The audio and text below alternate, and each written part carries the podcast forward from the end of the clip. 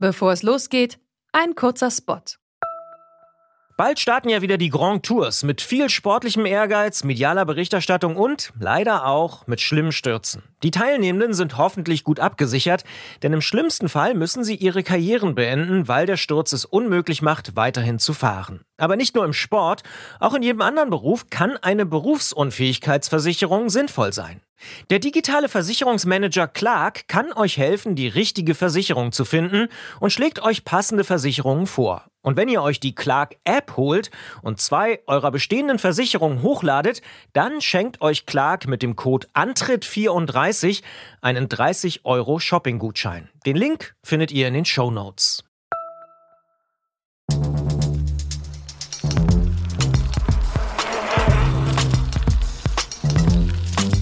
Antritt. Der Fahrradpodcast von Detektor FM. Hier ist der Antritt, der Fahrradpodcast auf Detektor FM mit der letzten Ausgabe im Jahr 2023. Mein Name ist Gerolf Meyer. Und mein Name ist Christiane Lang. Hallo. Ich bin Christian Bollert und wünsche schönen guten Tag. Hallo, herzlich willkommen. Und wo sind die Kekse? Und mein Name ist Isabel Gall. Hallo. Hallo, wir sind zu vier hier im Studio beim Antritt auf Detektor FM. Ähm, die letzte Ausgabe des Jahres ist hier im Antritt immer ein besonderes Ding. Wir haben ja schon über Literatur gesprochen, über Spazierengehen, haben andere Podcast-Kolleginnen und Kollegen ans Mikrofon eingeladen und uns an Schnapspralinen berauscht. Besonders mm. Herr Bollert hat sich da besonders hervorgetan. Boah, ich hasse Schnapspralinen, aber ich esse gerade einen Vanillekipferl und muss sagen, es ist wirklich gut. Und neben allerlei Backwaren, neben allerlei Backwaren haben wir uns für dieses Jahr Isabel Gall eingeladen, denn Isabel beschäftigt sich mit einem sehr interessanten Thema. Sie ist Referentin für Radverkehr in ländlichen Räumen beim Allgemeinen Deutschen Fahrradclub Sachsen und deswegen heute hier, denn wir wollen mehr erfahren zum Wohl und Wehe des Radverkehrs in ländlichen Räumen und sagen darum, hallo Isabel, willkommen auf unserer Showbühne. Ja, danke für die Einladung. Wir haben gar keine Treppe, fällt mir da auf. Aber das machen wir dann hm. im nächsten Jahr. Wir wollen uns also heute diesem Thema Radverkehr in ländlichen Räumen ein bisschen nähern, ähm, denn wie wir schon so im lockeren Vorgespräch festgestellt haben, sind wir alle da regelmäßig unterwegs. Ja? Gerade wer irgendwie freizeitmäßig Rad fährt, macht das gerade als Städter, Städterin oft auf dem Land. Das passiert schon automatisch, ne, wenn man losfährt. Ja, wenn man, so, sobald man, ja. Aber wir wissen vielleicht nicht immer um die Problemlagen, die es dort gibt, wenn es um Radverkehrspolitik gibt, Radverkehrsplanung. Und wir haben auch das Gefühl, wenn man über Radverkehrspolitik und Planung spricht, dann spricht man doch mit einem Schwerpunkt eher über Städte. Ja. Ja, und ähm, aus diesem Grund haben wir Isabel eingeladen und die einfachste Frage am Anfang. Was macht eine Referentin für Radverkehr in ländlichen Räumen? Was ist die Jobbeschreibung? Ich weiß gar nicht, ob das so eine einfache Frage ist, aber sag mal. Ich glaube auch gar nicht, dass die Frage so einfach ist und die Antwort wird auf jeden Fall nicht kurz sein. Ähm, Wir haben Zeit. Gut. Prinzipiell gliedert sich das so ein bisschen in zwei Bereiche. Zum einen ist das Ziel der Stelle, die Menschen, die auf dem Land leben und die eben schon Rad fahren vor Ort und die eigentlich sich dafür einsetzen wollen, die Situation zu verbessern, zu unterstützen. Da gibt es allerhand, mehr als man glaubt, von kleinen Initiativen zu ähm, schon Menschen, die irgendwie auch im ADFC aktiv sind. Und mein Ziel und meine Aufgabe ist es eigentlich, den Menschen so ein bisschen so einen Raum zu geben und sie miteinander zu vernetzen und zu verknüpfen und ihnen zu sagen, ihr seid da nicht alleine, sondern es gibt auch ganz viele andere, die wohnen vielleicht mal fünf Kilometer entfernt und nicht direkt im nächsten Haus. Und die dann einfach, also denen eine Plattform vielleicht zu geben und gleichzeitig aber auch den Akteuren vor Ort, die in Entscheidungspositionen sitzen, also sowohl Verwaltung als auch Politik, klar zu machen, dass die Menschen auf dem Land eben Radfahren wollen und dass wir da eine Infrastruktur brauchen und dass Radfahren auf dem Land eben nicht nur die, der Ausflug am Wochenende ist, sondern dass Menschen dort leben, die irgendwie alltägliche Ziele erreichen wollen. Wie macht man denn das mit dem Vernetzen? Also du sagst hier eine Plattform schaffen, vernetzen und so. Also jetzt mal zugespitzt, weiß ich nicht, in der Stadt macht man das vielleicht mit einer Critical Mass oder so. Wie machst du das auf dem Land? Durch ganz viel Pressearbeit und ganz viel Arbeit vor Ort. Also es war einfach viel durch Sachsen versucht, die Menschen irgendwie ausfindig zu machen. Manchmal ne, sind so kleine Demonstrationen oder Aktionen, die sie vor Ort machen und dann schreiben die uns durchaus als Landesverband manchmal an. Manchmal sind es eher Aktive von uns. Ähm, und dann fahre ich dorthin. Manchmal werde ich zur Demonstration eingeladen, sage da ein bisschen was und dann schaue ich, ne, da gibt es ähnliche Leute, die irgendwie ein ähnliches Anliegen haben. Ich gebe euch mal die Nummern und dann wird es kein Selbstläufer, aber dann sind die schon mal irgendwie sich bekannt, haben die Namen gehört. Ich finde das eine spannende Jobbeschreibung, würde aber noch kurz, bevor wir jetzt auf die Reise in den ländlichen Raum gehen, äh, kurz bei dir bleiben ähm, und äh, wissen, wie wird man denn sowas? Ich bin eigentlich Soziologin von Haus aus und es liegt jetzt nicht so richtig nahe zu sagen, dann beschäftigt man sich mit Radverkehr, weil ich auch vorher einfach gar keine Ahnung davon hatte, wie Radverkehrsplanung funktioniert, so auf dieser technischen Ebene. Aber ich weiß, wie Gesellschaft funktionieren könnte und Gesellschaft funktioniert, indem Menschen Verantwortung übernehmen und Verantwortung für ihre Umgebung übernehmen. So. Und das ist das, was die Menschen machen, wenn sie sich für besseren Radverkehr engagieren erstmal. Aber das lernt man ja vermutlich nicht im Soziologiestudium, oder? Also du hast schon gesagt, da ist auch Radverkehr vermutlich gar kein Thema, oder? Nee, aber so Stadtentwicklung oder Gemeindeentwicklung schon, ja. Und du fährst selber Fahrrad, nehme ich an. Das kommt noch hinzu, genau, dass ich selber Fahrrad und dass ich aus der Uckermark komme und für mich Fahrradfahren tatsächlich so eine. Brandenburg. Ja. Ja, super für mich einfach so die normalste Fortbewegungsart war, die ich hatte. So, ne? Das war irgendwie das, was ich als Kind gemacht habe, um selbstständig sein zu können. Und das war aber auch das, was meine Oma gemacht hat, weil es gab in der Uckermark nichts. Also gibt auch heute noch irgendwie so eine Busverbindung morgens und abends. Und dann ist man halt irgendwie mit dem Fahrrad überall hingefahren. So. Da muss ich jetzt mal hier unser Skript ein bisschen sprengen. Interessiert mich natürlich als Brandenburger, der in Potsdam geboren wurde. Uckermark, das heißt, du bist dann auch von einem Ort zum anderen gefahren, ein, zwei, drei Kilometer. Und das war dann ein Stück Selbstständigkeit? Genau, also ich bin tatsächlich dann irgendwie in der Nähe von Potsdam groß geworden und Aha, für mich war es normal, äh, Werder an der Havel. Ja, kenne ich gut, natürlich. Genau. Ja. Und dort führt eine lange, also ne, da gibt es eine Bundesstraße, die B1, durchgängig mit Radweg. Und das war für mich normal, den zu benutzen und auch fünf bis zehn Kilometer Fahrrad zu fahren. Ja, auch zur Schule oder so. Genau. Ja. Und ich habe, glaube ich, schon ausreichend mitbekommen, dass du diese Streckenlänge in der Zwischenzeit deutlich überschritten hast, oder?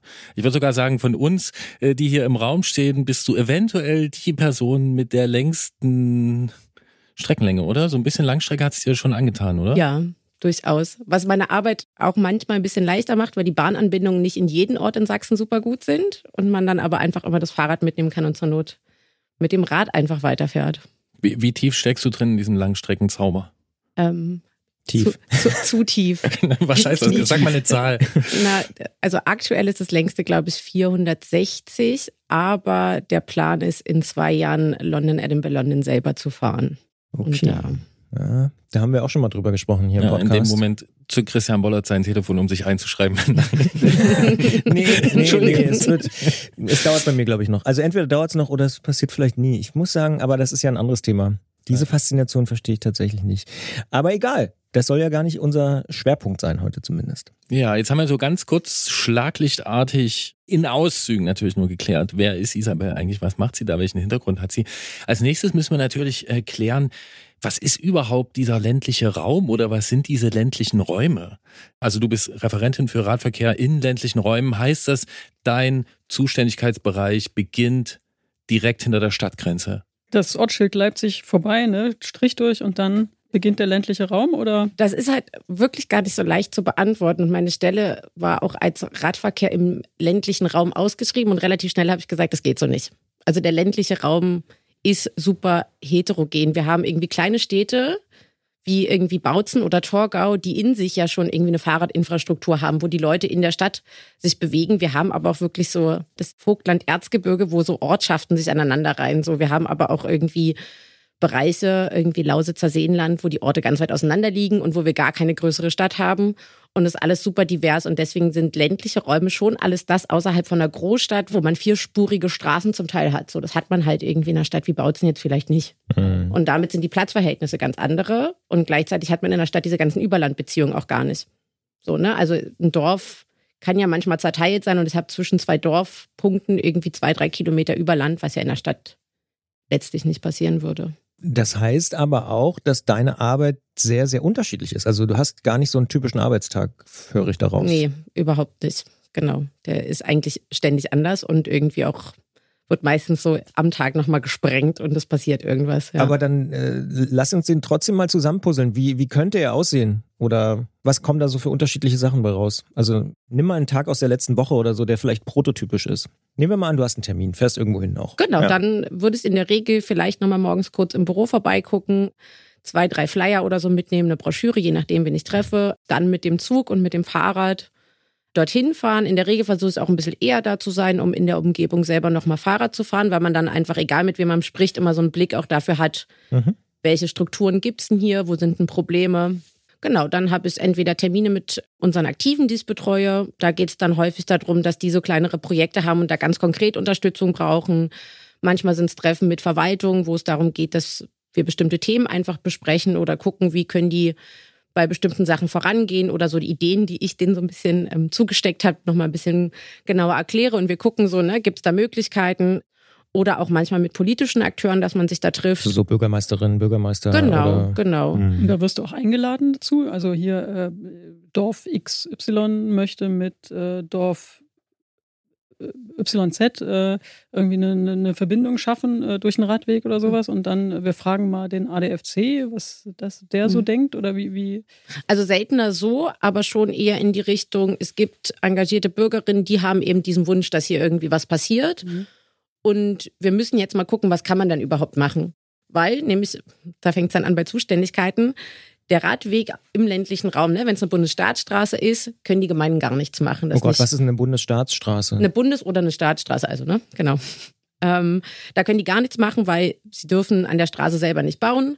Aber die wollen natürlich irgendwie sich engagieren, wollen natürlich irgendwie den Wunsch der Menschen irgendwie aufnehmen und dann schaue ich, was kann man, also was gibt es denn für Optionen, welche Handlungsoptionen haben die, gibt es andere Sachen, die sie machen können. Also wem, wem gehören die Grundstücke an der Straße? Zum Beispiel äh, so, ne, genau. Wie viele oder Frösche gibt es da? Also na, einfach denen auch so Sachen zu sagen, so wo könnt ihr euch hinwenden, wenn ihr, ah, also okay. ne, wenn ihr dort eine Forderung habt, so wer ist denn zuständig? Das, also, und was aus meiner Sicht eines der größten Probleme ist, die Sachen passieren halt ganz oft in irgendwelchen Ämtern, die irgendwo sitzen und die Menschen vor Ort wissen gar nicht. Also ne, ich wusste auch nicht, dass an der Bundesstraße nicht der Dorfbürgermeister sagen kann, wir bauen jetzt hier eine Straße, sondern irgendwie ne, das Land dafür zuständig ist, die die Gelder geben müssen und da einfach Menschen, glaube ich, auch mit einzubeziehen. Und das passiert halt irgendwie von staatlicher Ebene leider gar nicht oder ganz wenig. Und das ist schon mein Antrieb, so ein bisschen zu sagen, so ich möchte dass die Menschen irgendwie das Wissen erlangen darüber, wie funktionieren denn solche Prozesse und solche Strukturen, um dann zu wissen, wie können wir uns engagieren und was können wir dafür tun, damit es vielleicht schneller geht, damit überhaupt etwas passiert, wo müssen wir unsere Forderungen hin artikulieren, so, ne? Also du bist so eine Art Lotsin oder so, die. Ja, so kann man es vielleicht ganz gut sagen. Die den Leuten mhm. sagt, hier, da gibt es Fördergelder und da müsst ihr aufpassen, da müsst ihr nämlich nicht den fragen, sondern die oder so. Genau. Mhm. Mhm. Na, oder auch einfach den sagen, wer ist denn zuständig dafür? So, an wen müsst ihr euch wenden, damit ihr wisst, welche Fördergelder es gibt und wo die herkommen und wie ihr die beantragen könnt. So. Mhm. Wenn ich das versuche jetzt zusammenzufassen oder zu verstehen, habe ich jetzt hier schon zwei große Probleme rausgehört. Das eine sind Zuständigkeiten. Also dein Beispiel, es ist eine Bundesstraße, nein, da kann die Gemeinde gar nicht dran bauen. Und das andere sind diese Entscheidungen, die so getroffen werden, dass sie nicht unbedingt transparent sind und dass die Menschen vor Ort überhaupt nicht wissen, wo die getroffen werden. Ja. Ist das okay? Ich höre auch raus, dass das zwei große Probleme sind, mhm. wenn ich das irgendwie richtig deute. Ähm, würdest du sagen, es gibt noch andere große Probleme, die äh, bestehen in dem ganzen Spiel oder sind das die bestimmenden? Aus meiner Sicht ist Kommunikation schon zentral und ich würde das jetzt mal als Kommunikation zusammenfassen. Und dann ist es natürlich auch immer noch Geld, was eine Rolle spielt. Gerade umso kleiner die Kommune wird, umso weniger Geld ist eigentlich auch da. Und auch der Freistaat selber ist ja irgendwie in seinen finanziellen Mitteln begrenzt. Und zum Teil ist es auch Fachpersonal. Also auch da gibt es einen Personalmangel im öffentlichen Dienst, was so RadverkehrsplanerInnen oder vielleicht gibt es gar nicht den Mangel, sondern es ist eher so, dass es ausreichend Planerinnen und Planer gibt, die aber ja auch immer noch Straßen planen. Mhm. Und es hat mir ganz frech so einen Vorschlag gebracht und habe gesagt, wenn man jetzt irgendwie schauen würde, wir haben die letzten Jahre nur oder viele Straßen geplant und wenig Radwege und wir drehen das mal um, sodass wir dann in ein gleiches Verhältnis kommen, dann ist es für die natürlich total utopisch und ganz weit weg von ihrer Realität. Also letztlich, aus meiner Sicht, gibt es schon Fachpersonal. Wir müssten aber natürlich schauen, dass wir nicht nur Straßen planen, sondern eben viel mehr Radwegsplanung machen. Ketzerische Frage. Können denn Leute, die Straßen planen, auch Radverkehrswege planen? Ich würde jetzt einfach sagen, ja, das sind Verkehrsingenieure, die können das auf jeden Fall. Wollen die das auch? Mm, also da müsste ich ja Menschen was unterstellen. Ich habe nur eine Planerin mal gefragt und die hat gesagt, ihr ist es vollkommen gleich, mhm. was sie plant, weil sie generell gerne plant und ob es jetzt eine Straße für Autos ist oder eben einen Radweg. Ist erstmal wurscht. Mhm. Ja. Jetzt bist du ja viel in Sachsen unterwegs, aber du bist ja auch vernetzt und triffst dich mit Kolleginnen und Kollegen und so. Wenn du jetzt mal so ein bisschen abstrahierst, weil viele Hörerinnen und Hörer wohnen ja irgendwo sonst in Deutschland oder sogar in Österreich oder der Schweiz. Gibt es da Dinge, die sich überall so ähnlich darstellen? Also das, was du gerade beschrieben hast, ist das eigentlich ein generelles Problem in Deutschland, um es mal so konkret zu machen? mit den Abstimmungen, mit den Zuständigkeiten und so, mit der Kommunikation? Ähm, ich denke, es ist natürlich sehr differenziert und es gibt Bundesländer, in denen es viel besser funktioniert, weil einfach der Fokus darauf schon viel mehr gelegt wurde, zu sagen, wir möchten die Radverkehrsinfrastruktur in dem ganzen Bundesland verbessern. Wir haben da Fördermittel, wir haben Konzepte, wir stellen Menschen ein, wir versuchen irgendwie andere Fördermittel zu finden. Ein schönes Projekt zum Beispiel sind Bürgerinnenradwege in Nordrhein-Westfalen und Niedersachsen wo man versucht, bestimmte Probleme darüber zu klären, dass man das eben an die Gesellschaft zurückgibt oder an die Menschen, die vor Ort leben. Aber letztlich ist das Problem doch dasselbe, dass Radwege immer so ein Nice-to-have für alle sind. Also diese Erfahrung von, der Radweg endet hier und ich stehe auf einmal Nirgendwo, den kennen die Leute überall, würde ich jetzt unterstellen. Auch in Niedersachsen oder Nordrhein-Westfalen. Ja. Und in Baden-Württemberg. Ja, oder im Saarland, Schleswig-Holstein, wahrscheinlich in, in den Niederlanden nicht. So, mhm. da würde ich sagen, die kennen das, glaube ich, nicht mehr. Und das ist eher sozusagen das Problem, dass wir irgendwie, also bei so Raumplanung scheinbar irgendwie immer Verkehrsplanung für motorisierten Verkehr ist. So, und niemand auf die Idee kommt, die Straße endet hier, schieb doch dein Auto heute mal. Die 300 Meter, das schaffst du schon. So, was ja bei Radfahren ganz normal ist, so, ne? Du kannst ja mal kurz absteigen und die Treppe hochlaufen. So. Du kannst auch mit deinem Kinderanhänger zwischen den 80 Zentimeter entfernten Pollern irgendwie durchfädeln. Ähm, aber ich wollte gerade auch drauf kommen, hm. ne, dass es nicht nur, natürlich nicht nur ein Problem in Sachsen ist. Und äh, wir sprechen hier natürlich beispielhaft ähm, mit Isabel ähm, über das Problem. Und äh, Christian fragte vorhin, können die Planer das, können die Radwege bauen? Ähm, deine Antwort war theoretisch schon. Nun ist ja aber trotzdem, finde ich, die Frage, was da rauskommt. Und wenn ich mir so Feedback anschaue, was wir bekommen haben, denn wir haben in den letzten Tagen nochmal aufgerufen, unsere Community, was für Fragen, was für Themen da rumschwirren zu dem Thema Planung im ländlichen Raum. Da hat sich zum Beispiel Willi gemeldet auf Facebook und er hat geschrieben, mein Homeground wurde beim ADFC Fahrradklimatest als freundlichste Gemeinde in Deutschland gewählt. Wenn das das Beste darstellt, wie schlimm steht es um andere Gemeinden? Fünf Ausrufezeichen. Warum werden Leuchtturmprojekte wie der R1 so geplant und ausgeführt wie aktuell erlebbar? Nun konnte ich nicht überprüfen, auf welche Stelle am R1 er sich bezieht. Aber offensichtlich ist da eine große Unzufriedenheit auch mit dem, was gebaut wurde. Und Willi ist auch nicht der Erste, von dem ich das mitbekomme. Hm. Bist du immer zufrieden oder sind die Menschen, mit denen du dich um diese Probleme vor Ort kümmerst, sind die immer zufrieden mit dem, wenn dann mal irgendwas gebaut wird? Naja, man ist zufrieden, weil man sagt, man will ja nicht meckern, man kriegt ja was. Also das ist eher so mein Eindruck, dass die Leute sagen, naja, wir müssen ja auch irgendwie so ein bisschen dankbar sein. Immerhin gibt's Ein Radweg. Hm. die ersten Anzeichen von Infrastruktur. Aber häufig ist es ja so, dass anderthalb Kilometer gebaut werden und drei Jahre später werden die nächsten 800 Meter gebaut und dann bleibt da eine Lücke, weil irgendwelche Sachen zu klären sind, wie Eigentumsrechte oder solche Geschichten. Und dann kommt irgendwann mal wieder ein Radweg.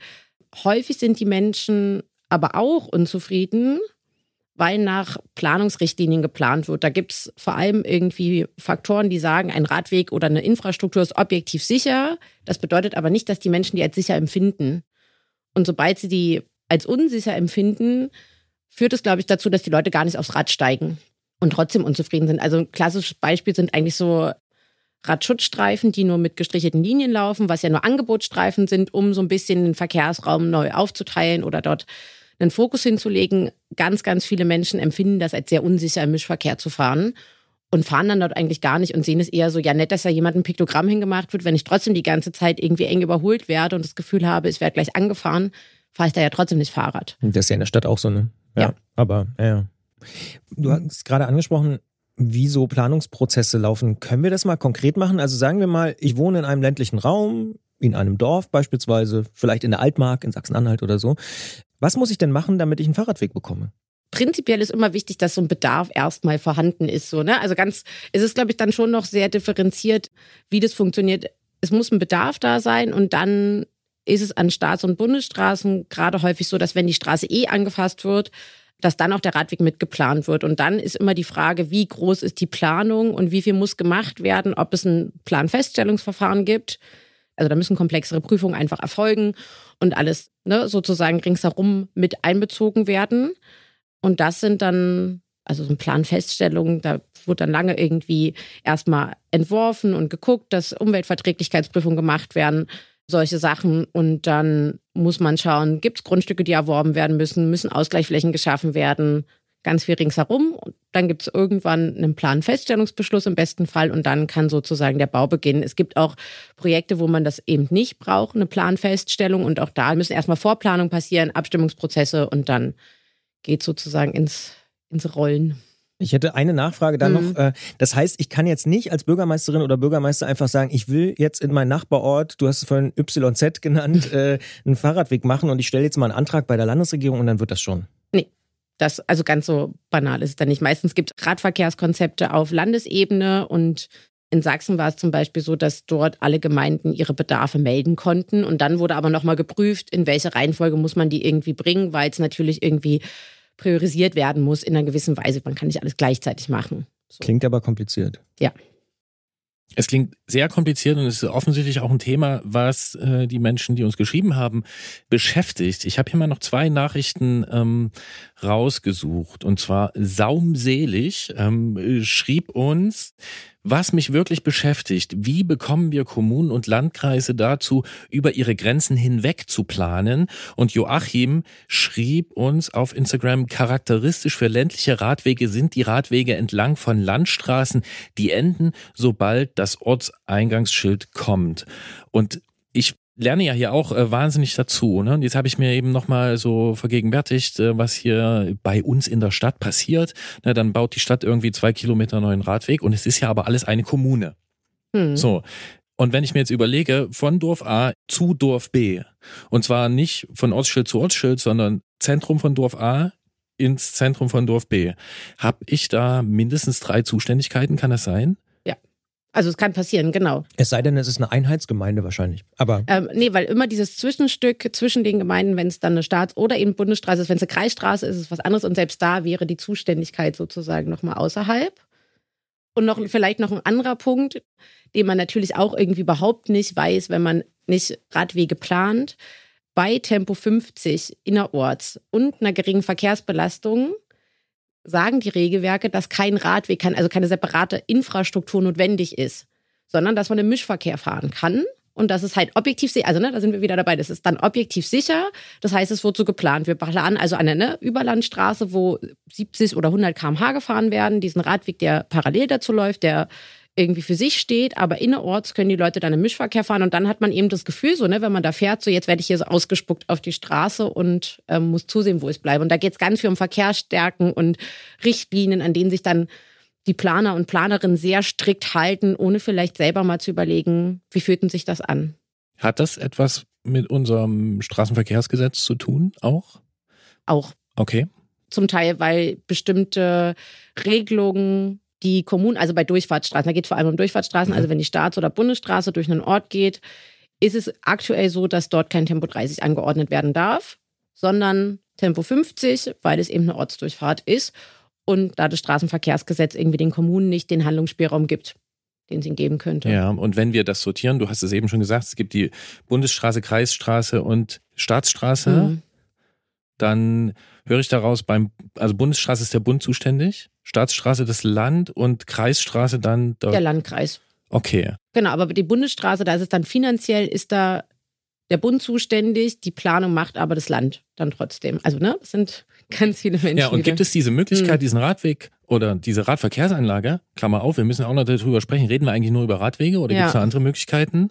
Denn Willi, ne, das, was hier gebaut wird an Radwegen bei mir vor der Tür, das ist unter aller Sau, wenn ich die fünf Ausrufezeichen mal so zusammenfassen darf. Das heißt, Radweg von A nach B, Zentrum zu Zentrum, habe ich diese drei Zuständigkeiten auch noch auf verschiedenen Ebenen. Also ich, ich skizziere den Fall mal weiter. Im Ort A ist Kommune A zuständig mit ihrer Planungseinheit. Ja. Auf dem Weg dazwischen ist dann, lassen wir es mal eine Staatsstraße sein, ist das Land zuständig und dann wieder Kommune B. Ja. Und die müssen alle drei kommunizieren und sich abstimmen, damit das Ding gut wird. Also genau. Und sie so, müssen also, es alle drei wollen. Genau. Ah, ja. So, und sie müssten auch im gleichen Moment, sie müssten im gleichen Moment auch planen. Also ja, es kann genau. jetzt auch sein, Gemeinde A ist gerade, also hat ein Radverkehrskonzept, fängt an, irgendwie Radwege zu bauen oder baut dann eben innerorts einfach Schutzstreifen, weil sie sagen so, ne, das ist hier wunderbar, hier fahren ganz wenig Autos lang. Dann endet der Schutzstreifen, dann sagt man, an der Staatsstraße ist die Verkehrsbelastung oder das Tempo einfach hoch genug, dann haben wir da irgendwie wieder einen separaten Radweg, der dort lang führt und die Gemeinde B ist dann aber der Meinung, so wir brauchen irgendwie gar nichts. So, ne, zum Beispiel. Oder macht eine Fahrradstraße und dann habe ich irgendwie so wechselnde Infrastrukturen, die, wenn ich darauf fahre, mich natürlich trotzdem total irritieren. So, ne, weil das irgendwie die ganze Zeit sich so anfühlt wie ein Flickenteppich. Wie, wie machen die das denn in den Niederlanden zum Beispiel oder in Nordrhein-Westfalen? Das, ist, das scheint mir, also wenn ich das richtig verstanden mhm. habe, dass das eher so ein bisschen äh, Sonst bin ich ja ein Fan von Dezentralität, äh, aber da scheint es ja irgendwie ein bisschen zentraler gewünscht zu sein und entsprechend äh, mehr Experten dafür zuständig zu sein oder äh, angestellt zu sein, die sich dann eben darum kümmern. Und solche dorfinternen, zwischendörflichen und Überlandradwege irgendwie sinnvoller äh, miteinander mhm. zu koppeln. Wie kommt man da hin? Also äh, in so einem Land wie, wo es eben nicht so gut funktioniert. Sachsen vielleicht? Weiß ich nicht. Also, was gibt es da hm. für Ansätze? Also, es ist eine gute Frage, ne, zu überlegen, was haben die Niederlande dann mal anders gemacht. Und ich glaube, es war eine Entscheidung, die getroffen wurde, eine politische vor allem, zu sagen, wir möchten, dass wir hier eine gute und einheitliche Infrastruktur haben. Also, ne, und dann muss man es, und auch ich wäre da jetzt erstmal keine Freude von zu sagen, so wir diktieren es jetzt von oben.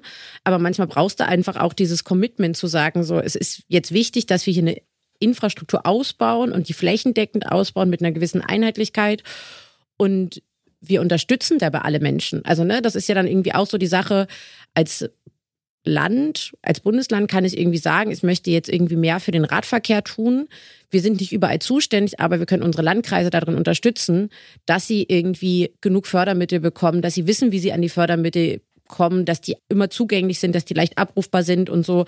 Wir unterstützen die mit Personal, mit Know-how, wir schaffen irgendwie Strukturen und die gibt es mittlerweile. Also in Sachsen ist es der Wegebund, das sind Arbeitsgemeinschaften ähm, von Kommunen, wo es vor allem darum geht zu sagen, wie kommen wir an Fördermittel, wie können wir bestimmte Sachen im Rad- und Fußverkehr voranbringen. Andere Bundesländer hatten das schon ein bisschen, also ne, zum Beispiel Nordrhein-Westfalen hatte diese Arbeitsgemeinschaft schon ein bisschen eher um einfach auch Wissen zu bündeln und wieder in die Kommunen zu tragen und da so eine Serviceleistung vielleicht zu schaffen. Und der ADFC ist da eher in der Rolle zu sagen, es gibt ja auch die Menschen vor Ort, die da wirklich Fahrrad fahren wollen, die Radwege brauchen und die sie gern haben möchten und denen ein Stück weit die Stimme zu geben und zu sagen, ihr müsst jetzt da nicht alleine reden, sondern wir geben euch eine übergeordnete Struktur, in der ihr euch sozusagen mitorganisieren könnt und wo wir mit euch gemeinsam irgendwie einfach nur so, ein, so eine Art Mikrofon oder eine Verstärker sind, der das ein bisschen lauter macht und euch dabei auch unterstützen, die richtigen Leute anzusprechen. Nee, es geht ja jetzt auch nicht hm. nur um Radwege, nehme ich an. Ne? Ich weiß zwar, hm. ich habe zwar keine Vorstellung, äh, um Parkgaragen wird das vielleicht nicht gehen, aber. Aber zum Beispiel, doch, doch genau, okay. zum Beispiel Abstellanlagen. Also, ne, hm. wenn man auf dem Land lebt, ich kann jetzt verstehen, dass nicht jeder Mensch irgendwie morgens 40 Kilometer im Regen zur Arbeit fahren möchte. Kann ich auch verstehen. Ähm, würde ich vielleicht auch nicht machen wollen. Und dann ist es aber ja wichtig zu sagen, habe einen Radweg zum nächsten Bahnhof oder eine Möglichkeit, dort mit dem Fahrrad hinzukommen, ohne komplett irgendwie nur durch den Wald zu fahren und dreckig zu werden. Und habe dann irgendwie dort eine gute Abstellanlage. Also gut heißt dann einfach nur, dass mein Fahrrad dort sicher stehen kann und vielleicht noch ein bisschen witterungsgeschützt ist. So, also im besten Fall überdacht. Bei Pedelecs, E-Bikes vielleicht auch irgendwie so eine, ne, etwas, wo ich es einschließen kann, damit ich mich wirklich sicher fühle. Und dann kann ich in den Zug steigen und kann irgendwie die restlichen 35 Kilometer mit dem Zug fahren. Aber das hört ja auch nicht beim Zug auf, ne? Das geht ja mhm. quasi in den Zug rein. Auch deine Arbeit nehme ich an, oder? Genau. Ähm, und da bin, also ne, bin ich der Meinung und auch der Landesverband ähm, vom ADFC Sachsen, dass natürlich ist total utopisch ist, jetzt irgendwie von einem Dienstleistungsunternehmen zu fordern, so alle Menschen müssen immer ihr Fahrrad mitnehmen können. Aber es muss natürlich ausreichend Kapazitäten geben, die halt irgendwie halbwegs dem Bedarf entsprechen. Ähm, und wir müssen vor allem ein einheitliches System schaffen. Wie viel bezahle ich dafür? Wo brauche ich ein Ticket? Also das finde ich in Sachsen selber immer noch verwirrend zu wissen, wann muss ich jetzt eigentlich welches Ticket kaufen? Ist es, sind es drei Euro, sind es sechs Euro, dann sind es mal neun Euro und das ist irgendwie so, also ich blicke da manchmal selber immer noch nicht durch und denke mir so, da ist es ja leichter, irgendwie immer Fahrrad zu fahren. Ja, da sind wir schon gleich beim nächsten Thema. Ich würde eine Nachfrage hätte ich nämlich noch zum Thema. Du hast es äh, vorhin eigentlich so ganz gut beschrieben, dass dein Job es so ein bisschen ist, Lotsin zu sein und Informationen zu geben. Und ich spitze jetzt mal ein bisschen zu. Ich höre raus, Geld ist gar nicht das Problem häufig, sondern eher der Zugang zu Geld und wie man es irgendwie beantragt und wie man es koordiniert zwischen den verschiedenen Stellen und dann am Ende Zeit, oder? Oder ist das ein bisschen verkürzt? Mm, also Geld schon, also ne, kommt immer so ein bisschen drauf an. Es gibt ähm, Fördermittel, die müssen aber auch kommuniziert werden, die müssen zugänglich sein.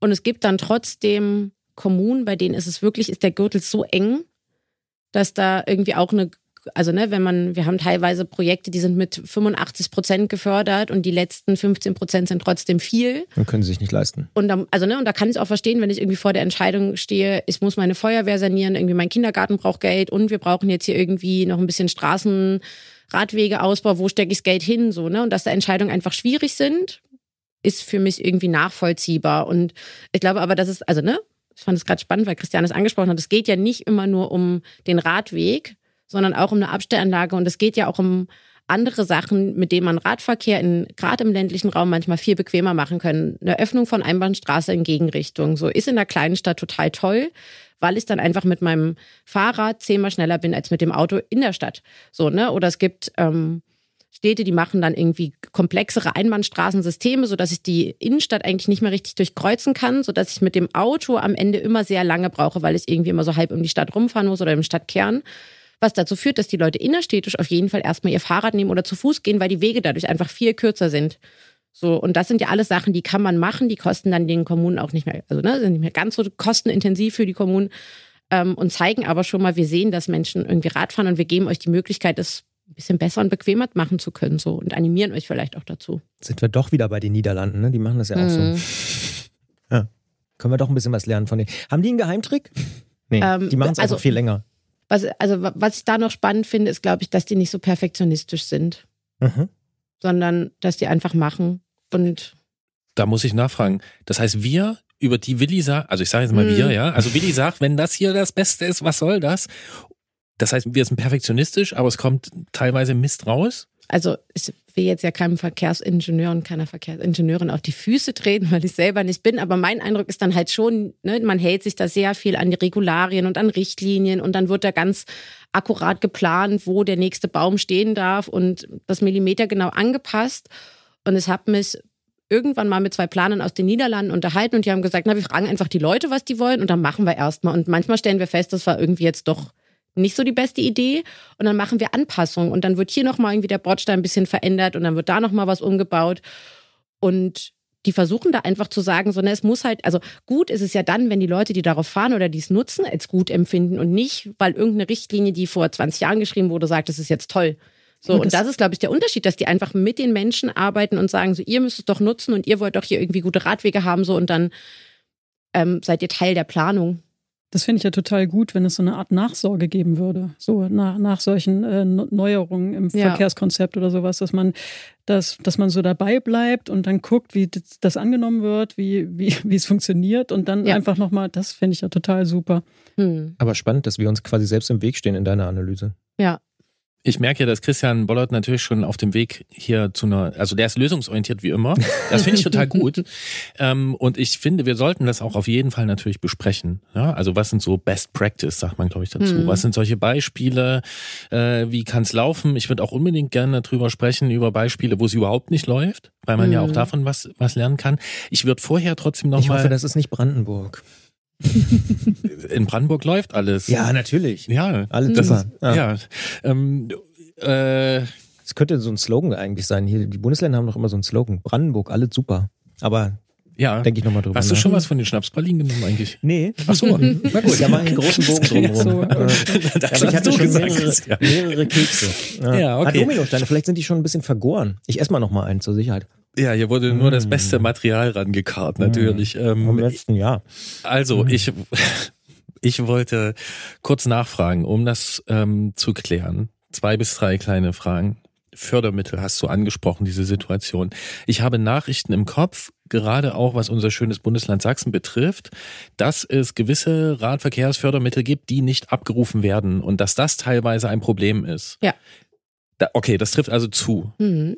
Das ist auch das, was wir als ADFC Sachsen beobachten, dass ganz viele Fördermittel eingestellt werden und die nicht abgerufen werden. Wir haben aber noch nicht rausbekommen können, woran es liegt. Eingestellt bedeutet nicht eingestellt im, Im Sinne von vorbei, sondern, Nee, sondern im- die werden in den, also die genau, sind die sind im Haushalt sozusagen Ja, okay. eingeplant und Ja. es, ähm, genau, dann Okay. würde ich jetzt sagen, die sind eingestellt. Und sie werden nicht abgerufen. Und warum sie nicht abgerufen werden, ist, also ne, ist eine Frage, die wir uns stellen als ADFC Sachsen. Und da gibt es, glaube ich, mehrere Ebenen, die eine Rolle spielen. Vor allem eben die Zuständigkeit, diese Fördermittel irgendwie rauszubringen an die Kommunen, denen es immer wieder zu sagen, es gibt Fördermittel dafür, hierfür und ihr kriegt sie leicht. Also ne, das ist halt auch so, Mir hat jetzt mal kürzlich aus einem Landkreis ähm, eine Mitarbeiterin gesagt, die, es gibt drei Milliarden, also gefühlte drei Milliarden Fördermittelrichtlinien, die sich gegenseitig zum Teil ausschließen, die unterschiedliche Laufzeiten haben und es ist einfach so komplex, sich da reinzudenken, ähm, dass sie das Personal einfach gar nicht haben. So genau dafür ja. irgendwie die Arbeit reinzustellen. Mhm. Ja, also mir wurde das auch äh, schon mal so beschrieben als ähm, PlanerInnen, Planerinnen Mangel. Ne? Wir ja. hatten auch mal ähm, das äh, Gespräch mit diesem Planer aus Leipzig, der das auch sagte und wo man hm. sogar von, von Frust in der Planerszene, nenne ich das mal, auch äh, gehört hat, wo die gesagt haben, ey, das ist hier so kompliziert, wir gehen jetzt lieber woanders hin, weil unter diesen Umständen das zu machen, haben wir keinen Bock. Ja. Also da fehlt es einfach an Leuten, die es machen können. Fachkräftemangel nennt man das, oder? Genau. Ja, aber ist es nicht vielleicht auch so, dass sozusagen, also ich erlebe das auch in anderen gesellschaftlichen Bereichen oft so, dass das Geld ist da, aber es wird nicht abgerufen. Und dann fragt man sich immer, warum ist das so? Dass halt viele das einfach nicht wissen und das ist auch nicht, also man redet da immer ja so von Push und Pull. Also die Info kommt gar nicht erst an bei den Leuten und ja. müsste man nicht darüber nachdenken, dass es einfacher ist für eine Bürgermeisterin oder Bürgermeister oder wer auch immer das oder eine Planerin oder ein Planer zu wissen, ah, ich habe hier diese zehn Programme und die sind auch gerade noch voll und ich kann da noch was abrufen. Ja. Na, oder es noch leichter zu machen und zu sagen, ne, ihr habt jetzt hier irgendwie so einen, so einen Topf an Geld und der hat bestimmte Restriktionen, wofür ihr es nicht ausgeben könnt. Ähm, aber alles, was sozusagen in diesem Rahmen ist, ist in Ordnung. Go for so, it. ja. ja. Ähm, mit diesen Fragen gehe ich ja nicht zum ADFC. Ne? Also oder, oder kann ich dann zu dir kommen und sagen, ja, Hilfe, ich weiß gar nicht, äh, wir hatten überlegt, diesen Fördertopf anzubohren, aber der widerspricht sich meines Wissens nach mit dem da und äh, dann, oh Gott, was machen wir denn jetzt? Wo schickst du mich dann hin? Im besten Fall ist die Kommune dann Mitglied im Wegebund und der Wegebund ist dafür da, um genau solche Beratungen zu machen und zu sagen, so wir gucken mal gemeinsam in die Förderlandschaft und wir sortieren das ein bisschen vor für die Mitgliedskommunen. Dafür bezahlen die irgendwie ne, geführt eher so ein Obolus, um zu sagen, wir sind Teil dessen, bringen sich dort ein, um das gemeinsam auch zu sortieren, so zu gucken, für welche, für welches Anliegen können wir denn welche Fördermittel gut abrufen, auch für uns leicht abrufen. Aber letztlich, also gibt es eigentlich ein Ministerium, was dafür zuständig ist und deren, wo ich sage, das ist deren Aufgabe, diese Fördermittel irgendwie so transparent wie irgendwie möglich an die Kommunen ranzutragen und das ähm, im besten Fall nicht nur in der Übersichtstabelle.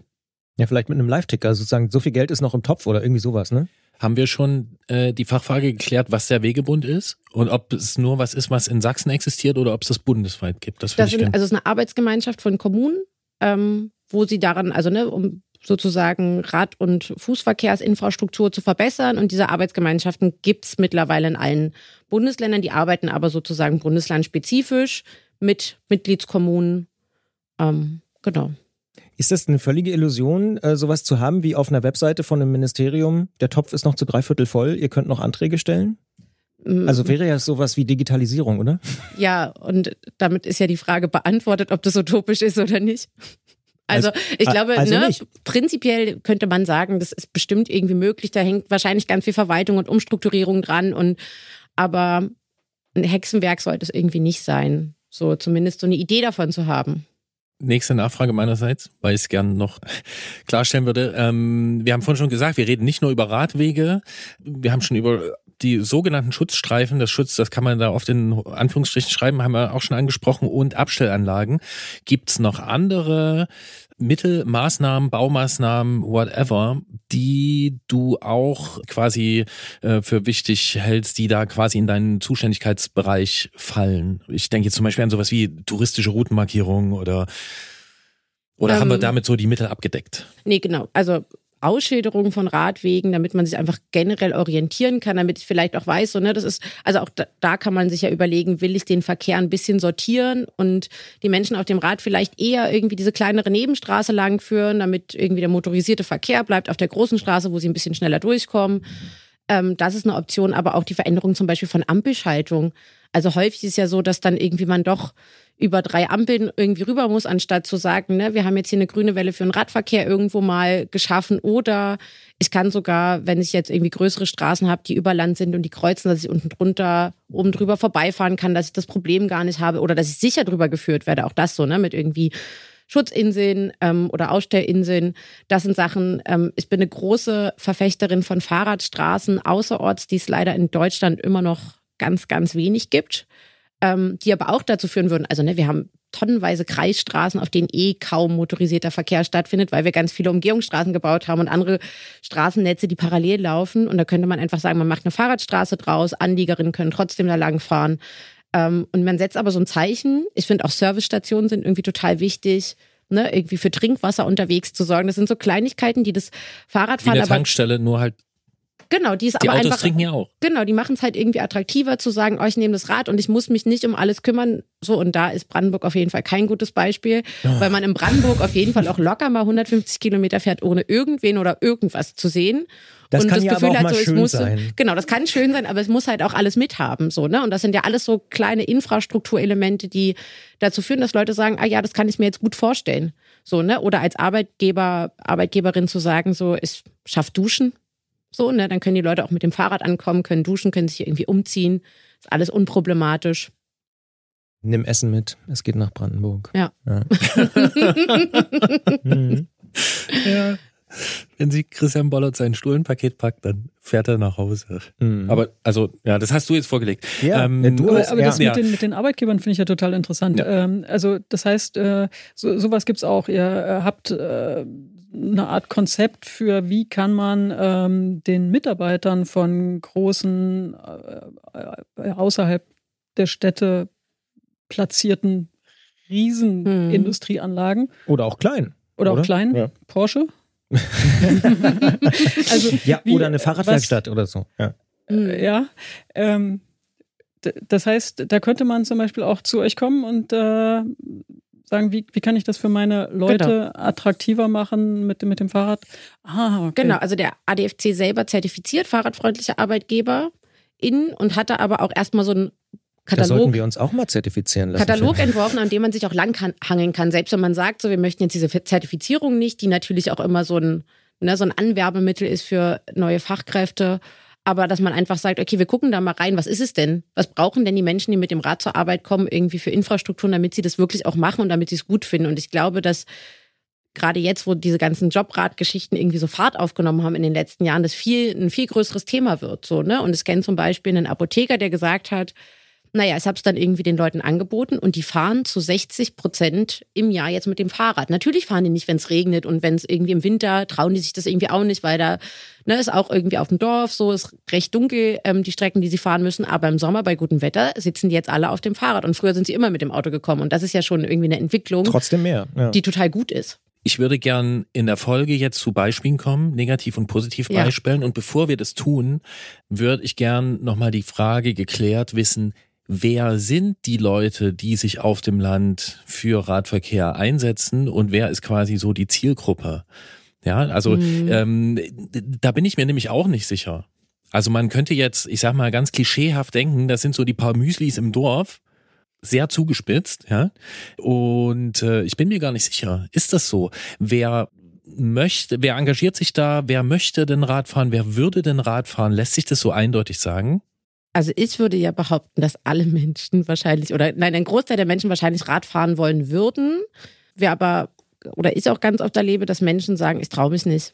So, ich habe Angst, hier Fahrrad zu fahren und ist mir alles zu unsicher und die fahren dann das Rad und die Menschen, die sich bei uns engagieren, das ist eigentlich ziemlich breit gefächert. Also ich würde jetzt, wenn ich so drüber nachdenke, was so die Engagierten, mit denen ich viel zu tun habe, ob ich die so eigenklassieren könnte oder so, ne, dann sind es einfach, sind sehr unterschiedliche Menschen, die einfach gern Fahrrad fahren und die glaube ich, auch diese Freude am Radfahren irgendwie gern mit anderen Menschen teilen. Also die organisieren auch Radtouren vor Ort ähm, und zeigen gern ihre Umgebung und sind aber auch in ihrem Alltag einfach viel mit dem Fahrrad unterwegs. Und dann merkt man ja ganz schnell, so, ne, hier ist irgendwie ein Problem, da ist ein Problem. Ähm, und häufig ist deren Vorteil, dass sie sich entweder die Struktur gesucht haben, sich nämlich erstmal an uns zu wenden und wir dann geschafft haben, vielleicht auch teilweise Gruppen aufzubauen. Also der ADFC Sachsen hat Ortsgruppen in einigen Städten und das sind dann immer so sieben bis 15 Menschen, die sich regelmäßig treffen und die sich austauschen, die gucken so, okay, was läuft denn, also da, was kann man denn verbessern? Kann man irgendwie, gibt es eine Einbahnstraße, wo wir sagen, die kann die Stadt doch mal freigeben und dann engagieren die sich dafür oder manchmal ist es auch so, dass Städte oder also gerade kleinere Städte haben dann so Arbeitsgemeinschaften, wo aus den Fachabteilungen Leute zusammensitzen und wo sie immer froh sind, aus der Bevölkerung dann sozusagen nochmal den Input zu haben und ähm, so Menschen, die dann wirklich da vor Ort leben und die irgendwie vielleicht auch vernetzt sind, dort mit einzubeziehen. Und das ist irgendwie ganz breit gefächert. Auch Menschen mit Kindern, die einfach sagen, so, ne, ich möchte, dass meine Kinder selbstständig mit dem Rad unterwegs sein können, weil ich habe ja überhaupt keine Lust, meinen ganzen Tag danach auszurichten, welche Aktivitäten mein Kind jetzt irgendwie gerade macht und wie es von A nach B bringen kann. So und das immer mit dem Auto zu machen. Das finde ich schon mal eine ganz, ganz spannende Beschreibung. Ich sage das mal der Fahrrad-Ultras auf dem Land. Hm. Was mich noch interessieren würde, ist tatsächlich, wo ist denn das große Potenzial? Also mich würden vor allen Dingen die Mitarbeiterinnen und Mitarbeiter der Apotheke da interessieren. Also was sind das für Leute? Die sind vorher schon Auto gefahren und haben das jetzt für sich entdeckt offensichtlich.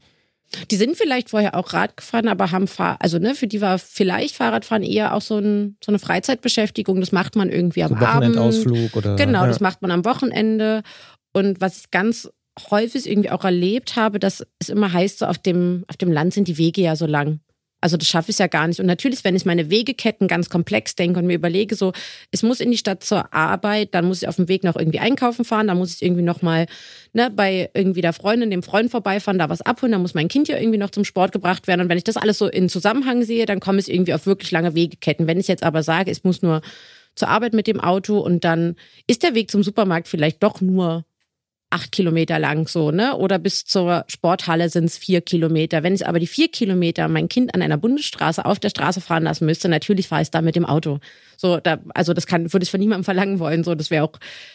Ähm, und da ist es halt irgendwie eher das Problem zu überlegen, so welche kurzen Wegeketten haben wir denn? Und ich glaube, dass wir ländliche Entwicklung irgendwie ein bisschen komplexer denken müssen. Also da gibt es auch andere Infrastrukturen, die mittlerweile fehlen. Also ne, der Supermarkt vor Ort irgendwie, der Bäcker vor Ort, die irgendwie alle zumachen, weil halt die, die Leute, ne, weil die Leute irgendwie auf die grüne Wiese fahren, so in die großen Einkaufszentren. Also sich die Sachen bestellen. Oder die Sachen bestellen, genau. Und da, wenn man da irgendwie die Strukturen wieder schafft. Ich, die Sparkasse ist ja auch weg, ne? Also mhm. es sind ja wirklich viele Sachen. Ja, ja. Genau. Dann, und dann werden Wege lang. So, ne? Aber wenn wir irgendwie auch schauen, dass die Wege kürzer werden, dann könnte es vielleicht funktionieren. Ja, Wobei ich da auch sagen würde, ne, das liegt in diesem, irgendwie die Leute bestellen das, fahren auf die grüne Wiese und so, da steckt oftmals so ein Vorwurf drin, der vielleicht hier und da auch mal angebracht ist, aber auch in vielen Fällen ja nicht. Ne? Also es ist ja auch immer eine Rahmensetzung dafür, die das befördert, dass das überhaupt so möglich ist und dass diese Strukturen einfach so zerfallen. Ja. So, also wir hatten es neulich beispielhaft von Einkehrmöglichkeiten unterwegs.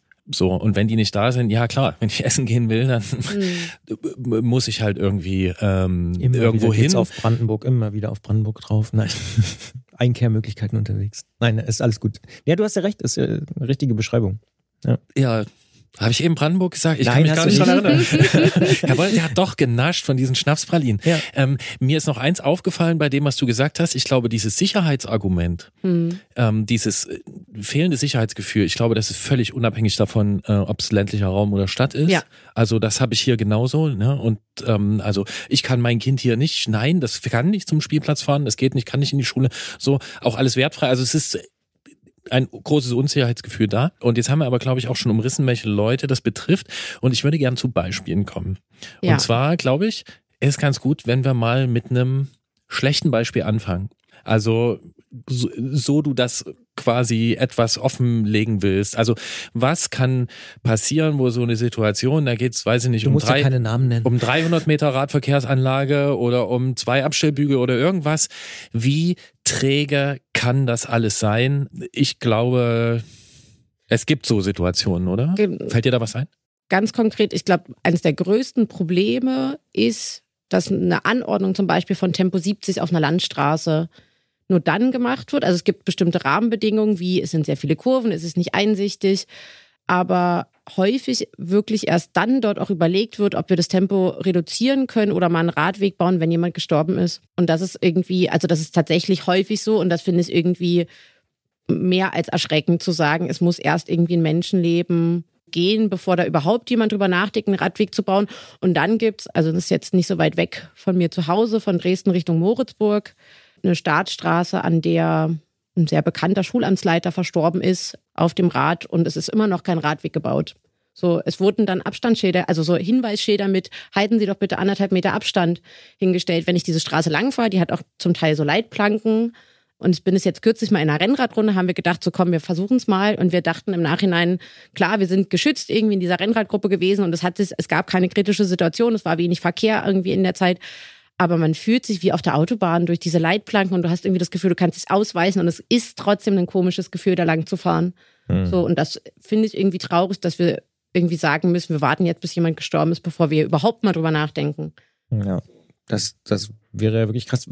Vielleicht gibt es eine Situation oder ein Projekt, wo du sagst, in den letzten Jahren, das hast du einfach nicht verstanden oder da hast du dich vielleicht auch darüber geärgert, dass es dann am Ende so gemacht wurde? Mir fällt noch ein anderes Beispiel ein, wo man sieht, wie, also wie lang so Prozesse dauern. Das mhm. war jetzt vor kurzem in Heinichen am Striegestal-Radweg. Dort gibt es eine Initiative, die fordern seit über 25 Jahren einen Radweg. Das ist eine alte Striegestal Bahnstrecke. ist wunderschön. Mhm, das ist eine alte Bahnstrecke.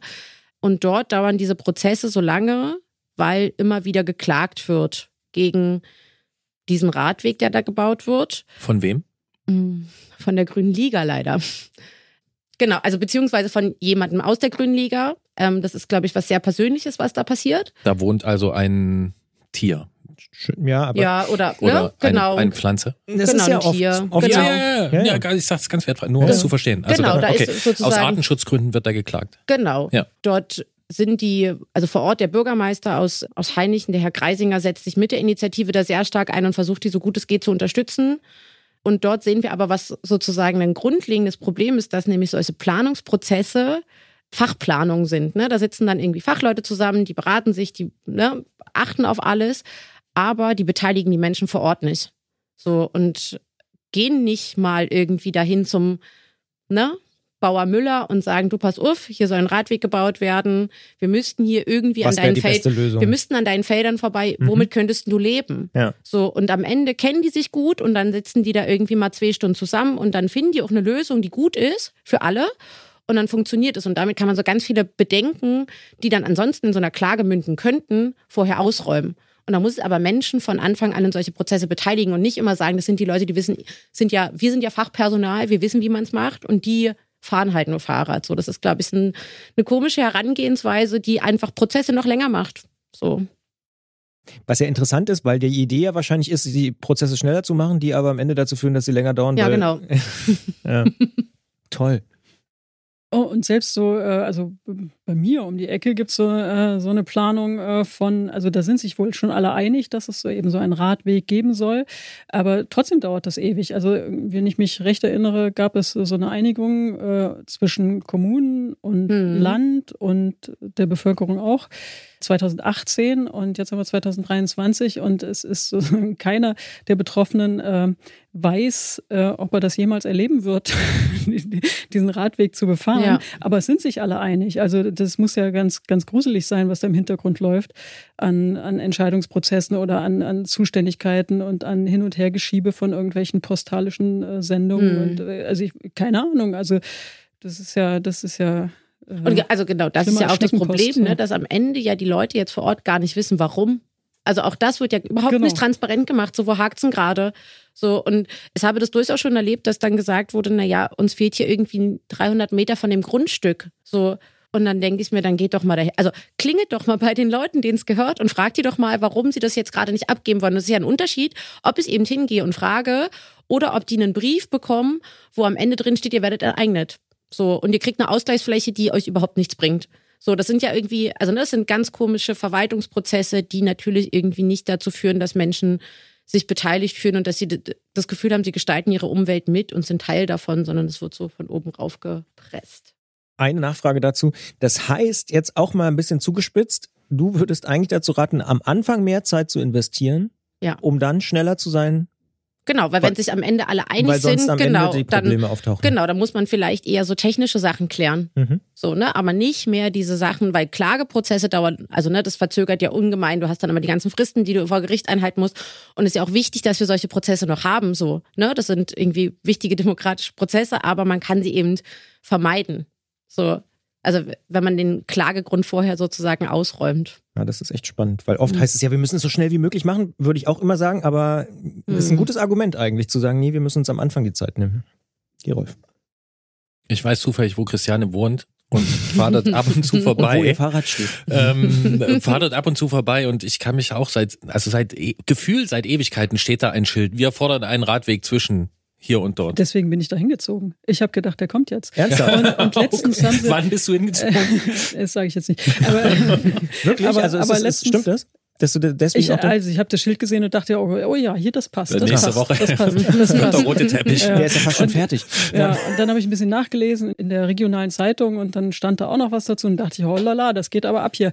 äh, nee, geht's nicht und das weiß ich nicht. Aber letztens habe ich, ähm, wurde an dieser Straße, wo dieser Fahrradweg entstehen soll, ähm, wurde der Wald so ein bisschen zurückgeschnitten, damit da irgendwelche Strommasten, sage ich mal vorsichtig. Ich hoffe nicht Telegrafenleitungen, also aber die sehen aus wie, wie im Lucky Luke Heft, diese Telegrafenmasten.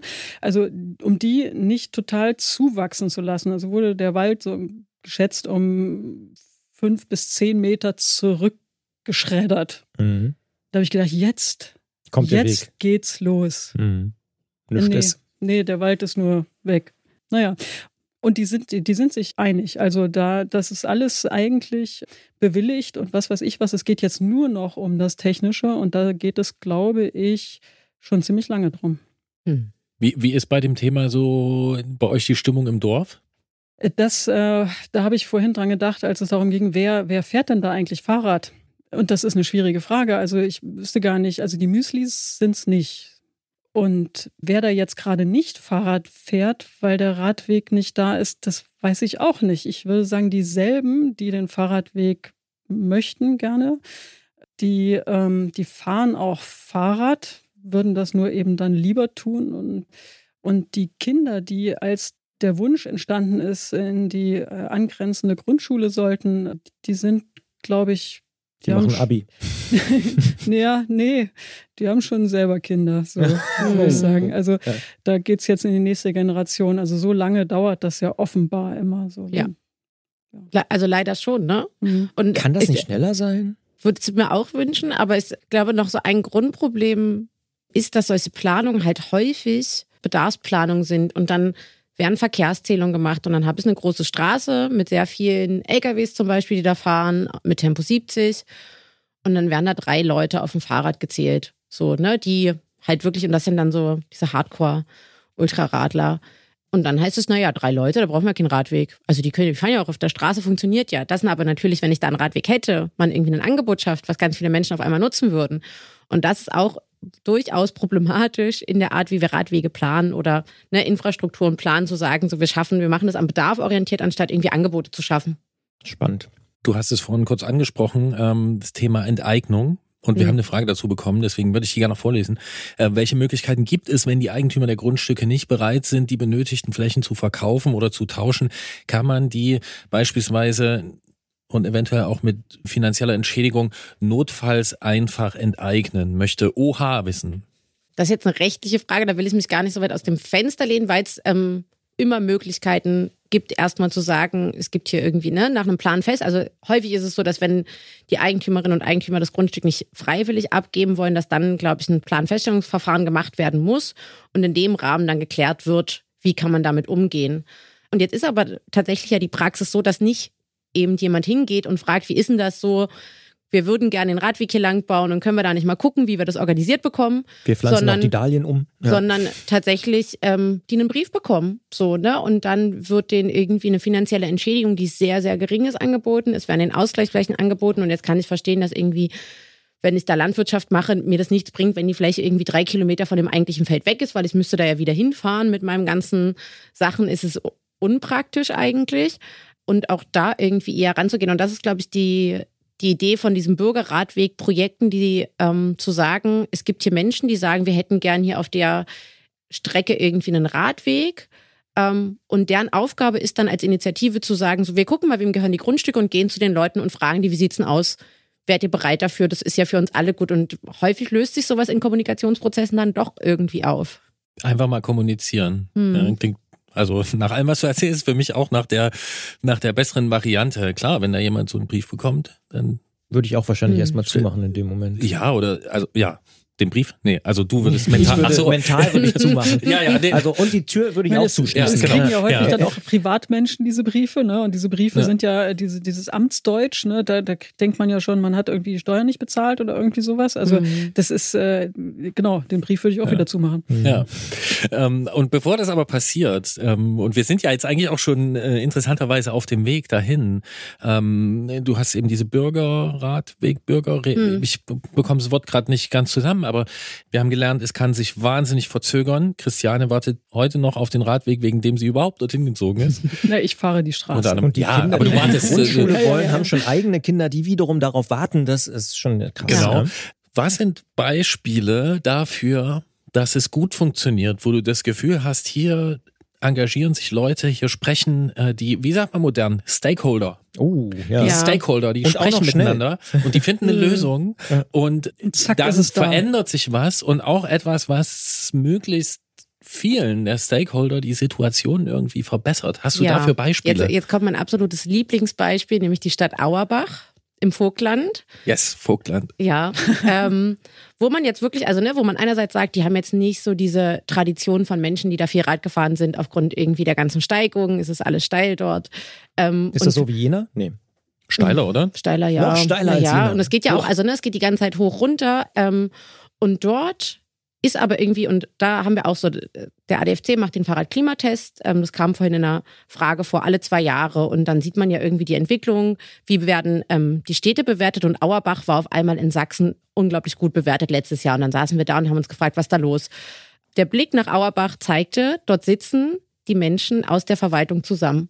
Also dort sitzen irgendwie Leute aus den verschiedenen Ämtern zusammen und dürfen auf Arbeitsebene sozusagen miteinander arbeiten, ohne jedes Mal große Abstimmungsprozesse zu machen, sondern in so einer direkten Kommunikation. Die fahren alle selber Rad.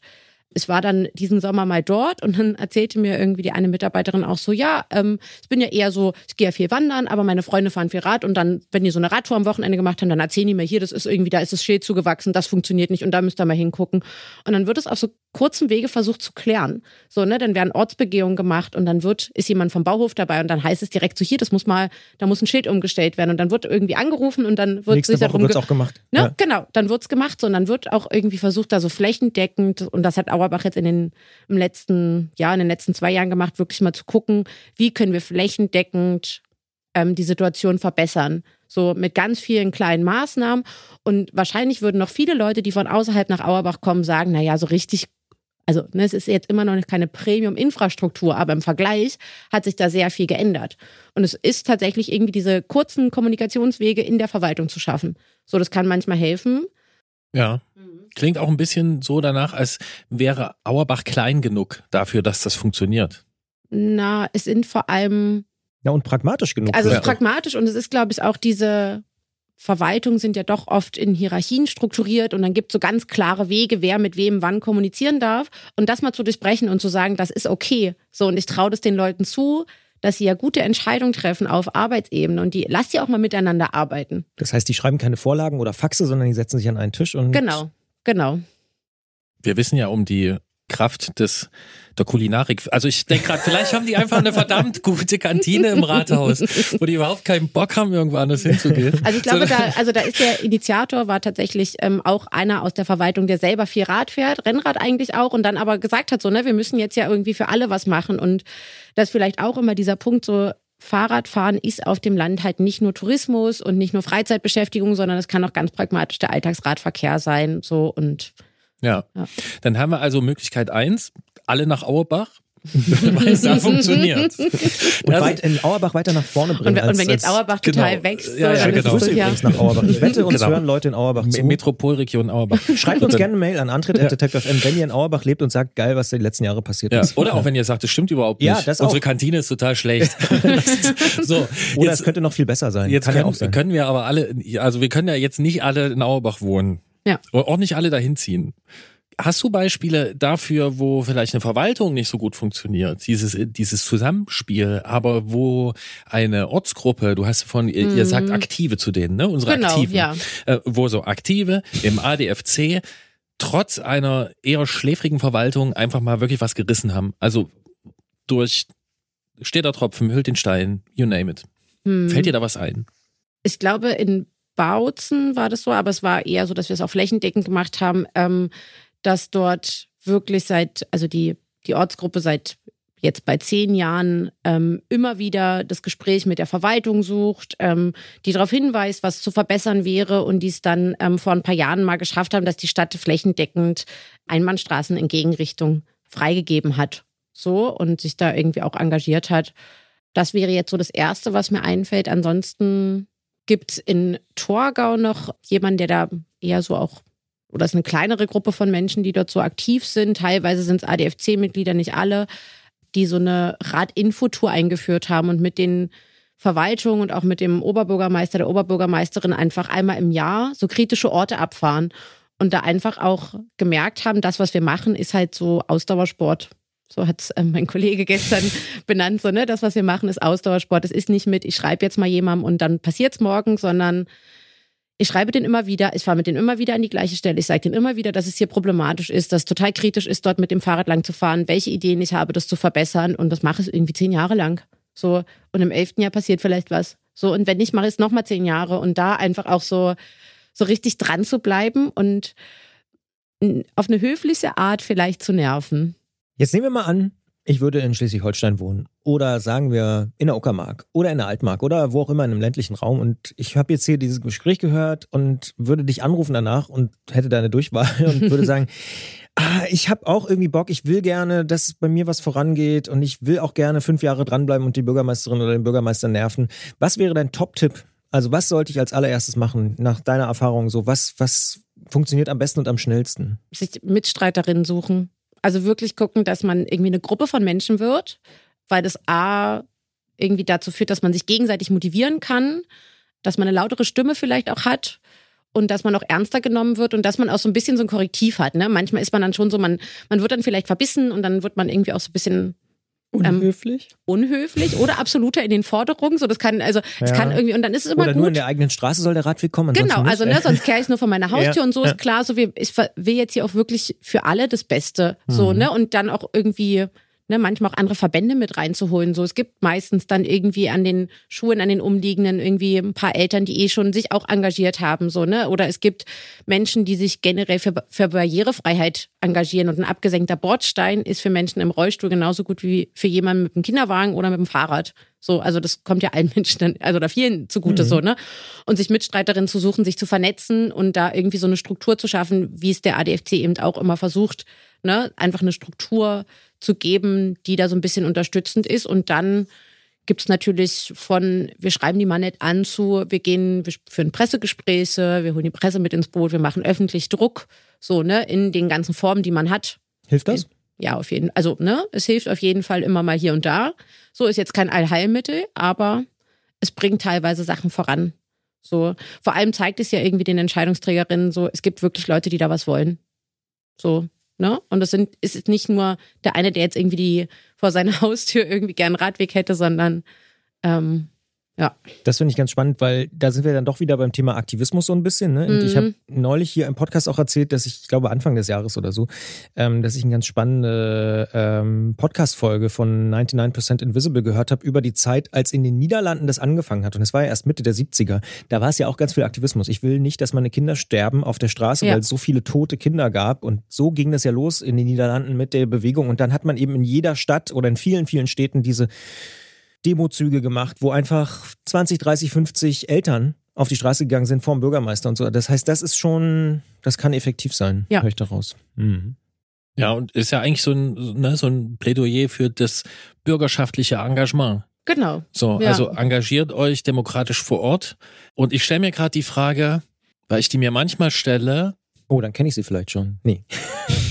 Du kannst ja auch gleich sagen, wenn du nee, nee, so, ne? Also kurz gefragt, reicht dir das aus, wie sich Radfahrende in Sachsen engagieren? Überhaupt nicht. Also ich glaube, da gibt es noch ganz, ganz viel Potenzial und natürlich kann ich verstehen, dass wenn man dann merkt, so, ne, irgendwie, hier steht ja, also eigentlich steht alles, was Christiane erzählt hat, alle sind sich einig, hier soll der Radweg gebaut werden und dann passiert trotzdem irgendwie geführt erstmal die nächsten Jahre nichts, dass das irgendwie so ein Frustrationslevel halt hat. Und es führt auch dazu, dass Leute sagen, ich engagiere mich jetzt halt nicht mehr, weil es passiert ja nichts. So, und ich glaube, da gibt es aber noch ganz, ganz viel Potenzial, ähm, wenn ich mir, wenn ich jetzt nochmal sagen würde, wie viele Mitglieder wir haben und wie viele Menschen womöglich Rad fahren, da gibt es eine große Schere immer noch. Wie viele so. Mitglieder habt ihr denn? Ähm, Pi mal Daumen. 9.500 ungefähr in Sachsen. Hm. Mhm. Und wahrscheinlich fahren mindestens 10.000 Leute in Sachsen Fahrrad. Locker. naja, da ist ja, da ist ja eine totale Lücke, oder? Genau. Ja. Also wir haben es ja schon, also mir fallen mindestens sofort zwei Bereiche ein, wo äh, absolut das, das das Image des Radfahrens und die Identifikation damit total gestiegen ist. Ja, das eine sind die ganzen äh, fancy Sportler und Graveler und hast du nicht gesehen? So, ja. also ein Haufen coole Kids oder nicht mehr ganz Kids, die Mamels. Ja, das dann vielleicht noch, ja, also Leute, die sich mit diesem Gegenstand, mit dieser Fortbewegung, mit dieser, äh, mit diesem Ding irgendwie identifizieren. Teilweise so krass, dass sie einen Podcast machen. Man will es sich nicht vorstellen, Was? aber es passiert. Das habe ich noch nicht so. Dann äh, E-Bike. Wochenendtourismus, also du siehst plötzlich Leute auf dem Rad, die hast du vielleicht vor zehn Jahren hast du die nicht gesehen. Ja, und ich frage mich immer so, okay, ihr nutzt das, wir nutzen das, wir sind, also wir sind hier unterwegs in diesem Raum und ähm, dann frage ich mich, wer von uns kümmert sich wirklich darum, wer von uns engagiert sich wirklich, wer macht diese Kernerarbeit, sagt man, glaube ich, dazu. Ne? So wie du gesagt hast, mhm. zehn Jahre kämpfen, immer wieder hingehen, immer wieder Eingabe machen, immer wieder frustriert sein und trotzdem aber weitermachen. Weil es dann vielleicht im elften Jahr, im zwölften Jahr oder im dreizehnten Jahr ähm, man macht sich ja auch nicht beliebt damit, ne? muss man auch sagen. Ist nicht der coolste Job oder die coolste. Ja. ja weil man muss hartnäckig sein. Wie genau. du sagst, das ist ein langfristiges genau. Ding. Ja.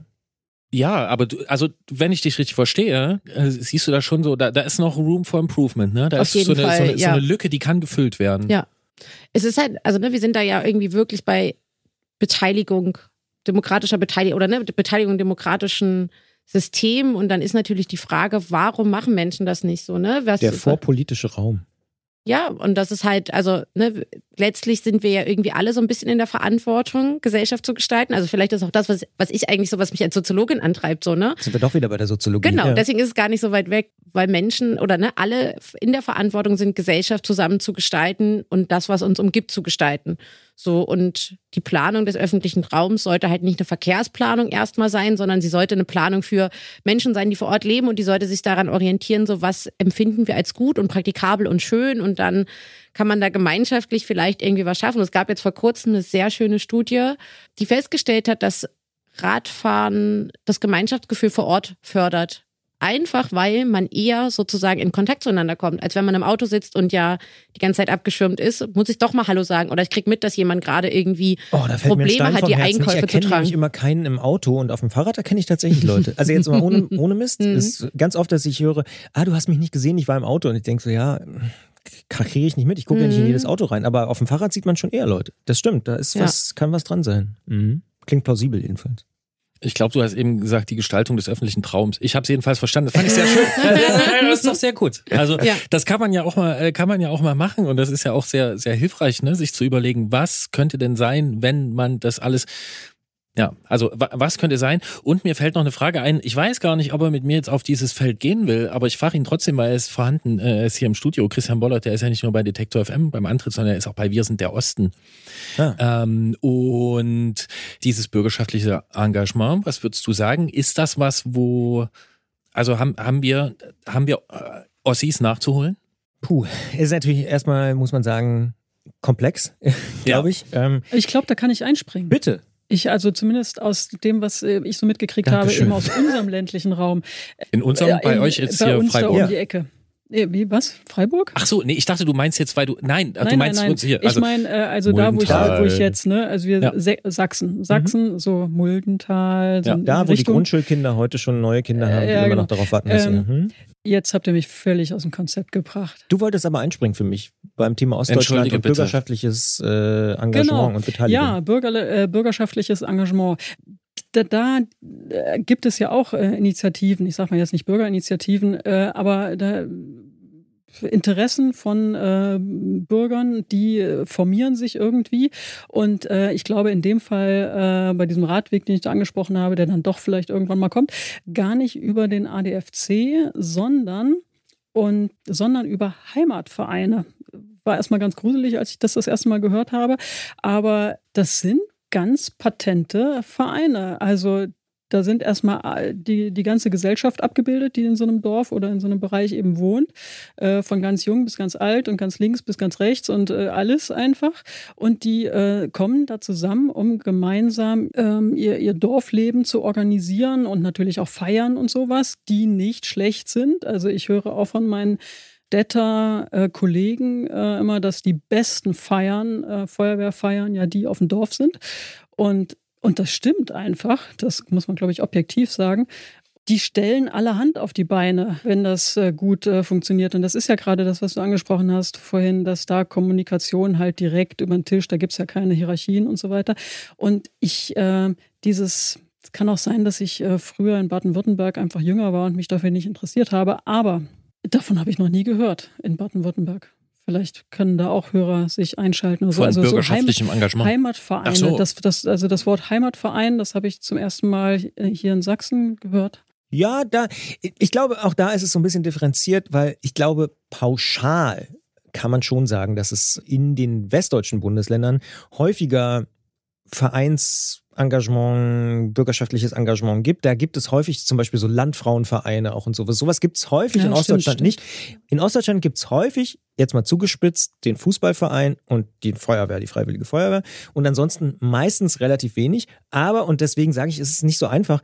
Es ist kompliziert. Also ich kenne natürlich auch super Beispiele von der kleinsten Hansestadt der Welt, zum Beispiel Werben in der Altmark wo es einen Altstadtverein gibt. Und das ist dann auch wieder so ein Thema. Da trifft sich die ganze Stadt und denkt darüber nach, wie kann die Stadt cooler sein. Die denken zum einen darüber nach, wie können wir unsere Häuser sanieren. Die haben irgendwie so ein, die Stadt ist deswegen besonders, weil sie ganz viel so Biedermeierhäuser hat, dann werden die halt renoviert und dann kommt da ein Café rein und so weiter. Aber die machen sich auch Gedanken, weil sie eben am Elberadweg sind, wie können wir unsere Fahrradinfrastruktur verbessern. Und da kann ich jetzt so ein bisschen aus meiner Familiengeschichte erzählen. In den 90ern haben wir immer sehr intensive Debatten geführt. Und ich weiß nicht, ob ich es hier schon mal im Podcast erzählt habe, aber es passt an dieser Stelle sehr, sehr gut. Ich habe immer gesagt, oh, diese Autobahn, ihr braucht die nicht. Ihr müsst mal hier mehr Fahrradwege bauen. Und die haben immer gesagt, nee, diese Fahrradwege, die brauchen wir nicht. Wir müssen mal diese Autobahn bauen. Mittlerweile muss ich sagen, ich habe mehr verstanden, die brauchen da wirklich eine Autobahn, weil da ist hunderte Kilometer einfach gar nichts. Und das brauchst du schon, um mal nach Hamburg oder Berlin zu kommen und so. Gleichzeitig haben die aber erkannt, ah, dieser Elberadweg, der ist total gut für uns, weil die ganzen Gaststätten sind jetzt wieder voll. Es übernachten Leute dort vor Ort, weil da nämlich relativ lange nichts kommt bis Hamburg. Also das ist ein sehr, sehr guter Ort, um da auch äh, zu übernachten und dann irgendwie weiterzufahren. Und für die ist auf einmal Fahrradinfrastruktur für die Stadtentwicklung total wichtig. Also da funktioniert das mit dem bürgerschaftlichen Engagement und das, glaube ich, ist halt so, sehr, sehr abhängig davon, welche Leute da unterwegs sind. In dem Fall ist da mein Onkel irgendwie auch mit beteiligt, deswegen kenne ich diese Geschichte auch sehr, sehr gut. Aber äh, ich glaube, davon gibt es sehr, sehr viele Beispiele. Torgau hast du zum Beispiel auch genannt, ne? die werden garantiert auch was mit dem Elberadweg irgendwie. Also da, da gibt es, glaube ich, so Impulse von außen, die manchmal helfen, dass dann die Stadtgesellschaft auch irgendwie selber auf die Spur kommt. Und ich glaube, um da die differenzierte Antwort noch zu Ende zu bringen, vielleicht brauchen viele Menschen in den ostdeutschen Bundesländern auch noch ein bisschen Zeit, um diese Strukturen aufzubauen, weil früher vor 1989, vor 1990, vor der friedlichen Revolution, war das halt von oben festgelegt. Da musste man sich irgendwie engagieren in der und der Gruppe, im Betrieb oder sonst wie. Und jetzt muss man sich halt selber was überlegen. Und vielleicht ist es das Thema Fahrradfahren, vielleicht ist es aber auch die Freiwillige Feuerwehr oder der Heimatverein. Aber überall gibt es ja auch Schnittmengen. Und das ist irgendwie, ich glaube, langfristig habe ich da große Hoffnung, aber ab und zu ist es auch einfach zu wenig. Da würde ich schon absolut recht geben. Was mir da eingefallen ist, jetzt gerade, wo du das sagst, äh, dass äh, vielleicht dass der ländliche Raum äh, da sogar ein großer Vorteil ist, weil so ein, so, ein, so ein Dorf oder so ein kleinerer Ort einfach überschaubarer ist und die Wege eben kürzer und man sich öfter über den Weg läuft und so weiter und so, so eine Art Plattform eben zu finden, so ein Verein oder eine Gruppe oder sonst was, um erstmal alle Themen, die irgendwie alle gemeinsam betreffen, auf den Tisch zu legen und dann eben darüber zu reden. Vielleicht viel besser als eben in der Stadt, wo man dann eher auf ja, ich glaube schon, dass der Zusammenhalt höher ist, aber ganz ehrlich muss man, glaube ich, auch sagen, wenn die Konflikte da sind, dann sind sie auch größer, weil man sich nicht aus dem Weg gehen kann. Ne? Also das ist so ein bisschen, ja. Aber ja, kann schon sein. Ja, deine Antwort, Christian, die muss natürlich differenziert sein. Ist ja auch, äh, wenn sie von dir kommt, ähm, Du lachst. Naja, So, du Ja, es beschäftigst ist- dich mit dem Thema und es geht natürlich nicht hier. Ja, ja. irgendjemand zu irgendwie zu dissen, ne? Aber ich denke mir immer und ich merke das ja, also ich merke das ja auch an mir selbst, ich merke das in meiner eigenen Familie und so.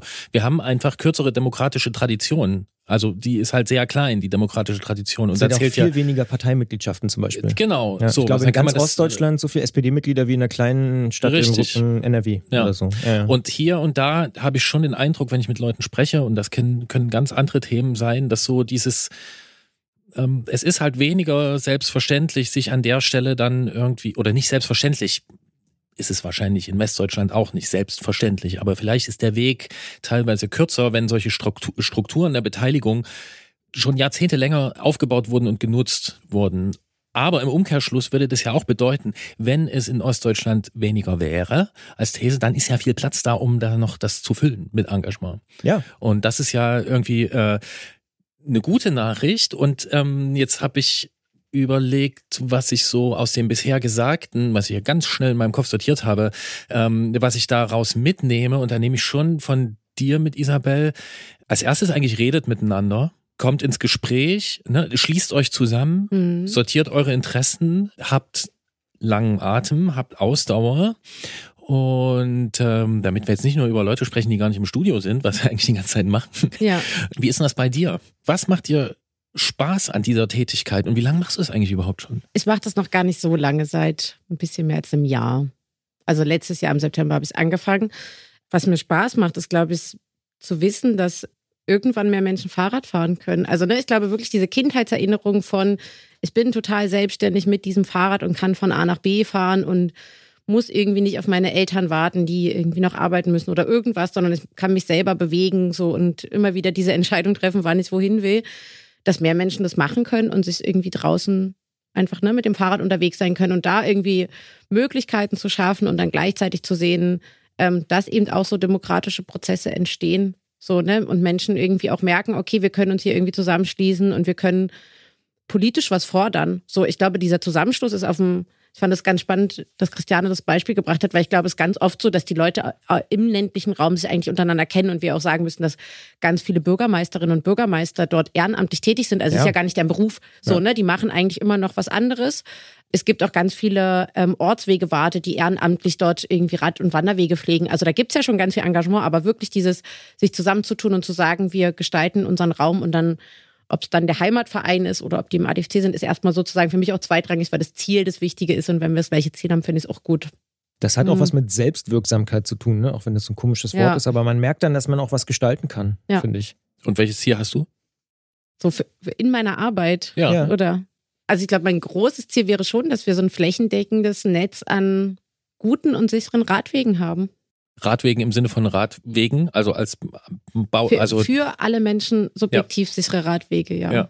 Gibt es in dem mehr als einen Jahr, was du das jetzt äh, sehr konkret ja machst, einen Moment, wo du so dich besonders gefreut hast, wo du vielleicht sogar, weiß ich nicht, Gänsehaut hattest oder sowas? War es in Auerbach? Nee. Da war es nur, weil mir auf dem Weg dorthin äh, meine Schraube vom Sattel abgebrochen ist und ich im Stehen 20 Kilometer Fahrrad gefahren bin. Aber Okay, ja, ist ein, Das war anderer, ein so- anderer besonderer genau. Moment, ja, ähm, wo du irgendwie gemerkt hast, hey, meine Arbeit macht wirklich einen Unterschied oder hier geht was voran.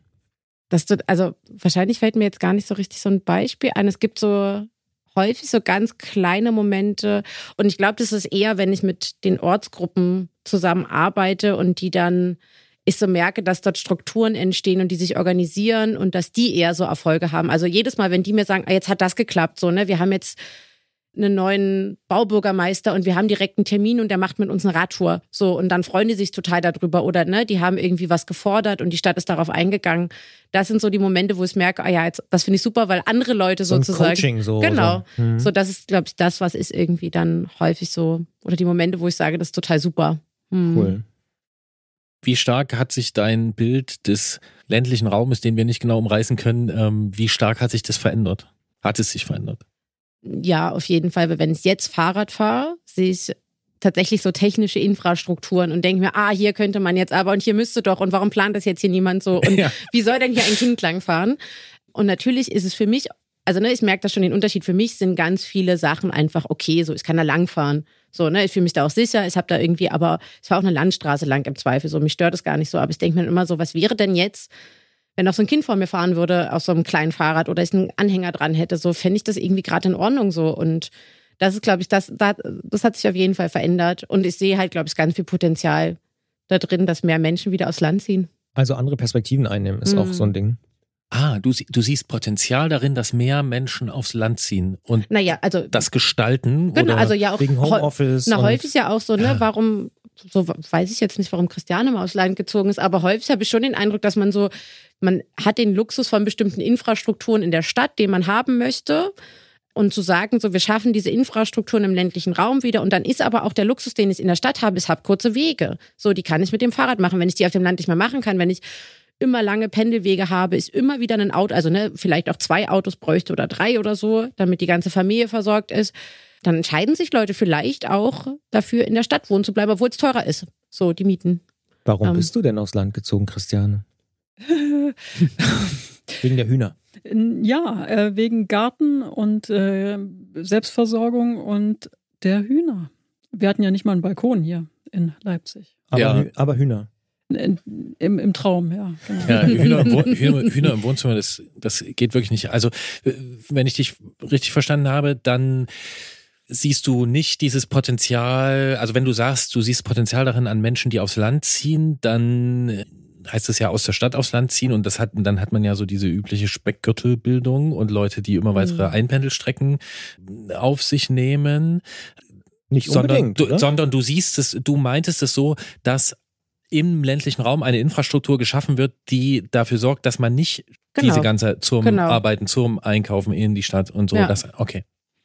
Das sehe ich übrigens auch, also als Vision, ne? so sind wir wieder beim Thema Digitalisierung. Wenn ich mhm. überall Glasfaser-Internet habe, könnte mein Podcast-Studio auch in der Altmark sein. Könnten wir uns zuschalten, müssten, könnten zwar nicht mehr zusammen Kekse essen oder äh, Kuchen, aber na gut, aber wir müssen uns ja fragen, warum siedeln sich Unternehmen in Städte an? Ne? Ja. Weil, das, weil die Fach oder die Fachkräfte halt dort wohnen bleiben wollen. So. Und warum wollen sie nicht woanders hinziehen, wenn die mhm. Unternehmen woanders werden? Also, ne, da ja. Ja, ist, glaube ich, sehr komplex, ähm, was da alles zusammenspielt, aber. Ist teilweise, glaube ich, auch, muss man auch sagen, so ein bisschen Elitendiskussion. Ich kann natürlich, ich Voll. als Podcastmacher kann irgendwie problemlos im Wendland oder in der Altmark wohnen. Wahrscheinlich. Aber klar, wenn ich in die Fabrikhalle muss, ist das dann wieder nicht so einfach, weil die steht irgendwo und da muss ja. ich irgendwo hinfahren. Aber ähm, ich glaube tatsächlich auch, dass da ein Potenzial ist, aber dafür braucht es, glaube ich, auch Fahrradinfrastruktur, auch digitale Infrastruktur und ja. dann kann das durchaus funktionieren. Und es gab es ja nach Corona auch, dass viele Leute tatsächlich in den ländlichen Raum gezogen sind. Mhm. Ja, also eins kann ich dir sagen, das mit Altmark und so mache ich nicht mit. Also vor allen Dingen nicht mit, mit digital. du musst ja nicht so. mitkommen, Gerolf. Ich, ja, ich nein, ich habe aber keinen Bock, irgendwie digital das zu Ach machen. So. Nee, das ist wirklich, da bin ich bin traumatisiert noch immer von diesen von ich will es nicht sagen, ja, von dieser Zeit. Ich ja. weiß, dass das alles gut funktioniert. Und technisch haut ja, das auch okay, alles hin. Ich, halt finde, die Altmark. Ich, okay. ich finde trotzdem, dass der, die, ich mag trotzdem den direkten Austausch. Den mag ich auch. Und ich finde, also ich gucke schon so viele Stunden am Tag irgendwelche Bildschirme an. Ja, aber ähm, auch da sind wir, du hast du perfekt übergeleitet, ähm, weil dann sind wir nämlich an der Stelle, wo wir alle vier noch ein bisschen ganz kurz in die Zukunft schauen. Wir haben damit eigentlich schon in unserer letzten Ausgabe angefangen. Ähm, da haben wir begonnen, einen Antritt-Forderungskatalog aufzustellen. Aus Versehen. Äh, naja, aus, ja, wie ja, man das eben so macht. Wie es im Podcast so passiert. Genau. Ja. Und ähm, ich habe euch allen die Aufgabe gegeben, obwohl bei dir habe ich es vielleicht vergessen, Christian, oder? Habe ich dir die Aufgabe gegeben? In meinem Mutti-Heft steht nichts. Aber du, du ich, kannst das so. Ich kann es vielleicht auch. Ich habe euch allen die Aufgabe so gegeben, die mhm. zu dieser Aufzeichnung hier einen Weihnachtswunsch mitzubringen.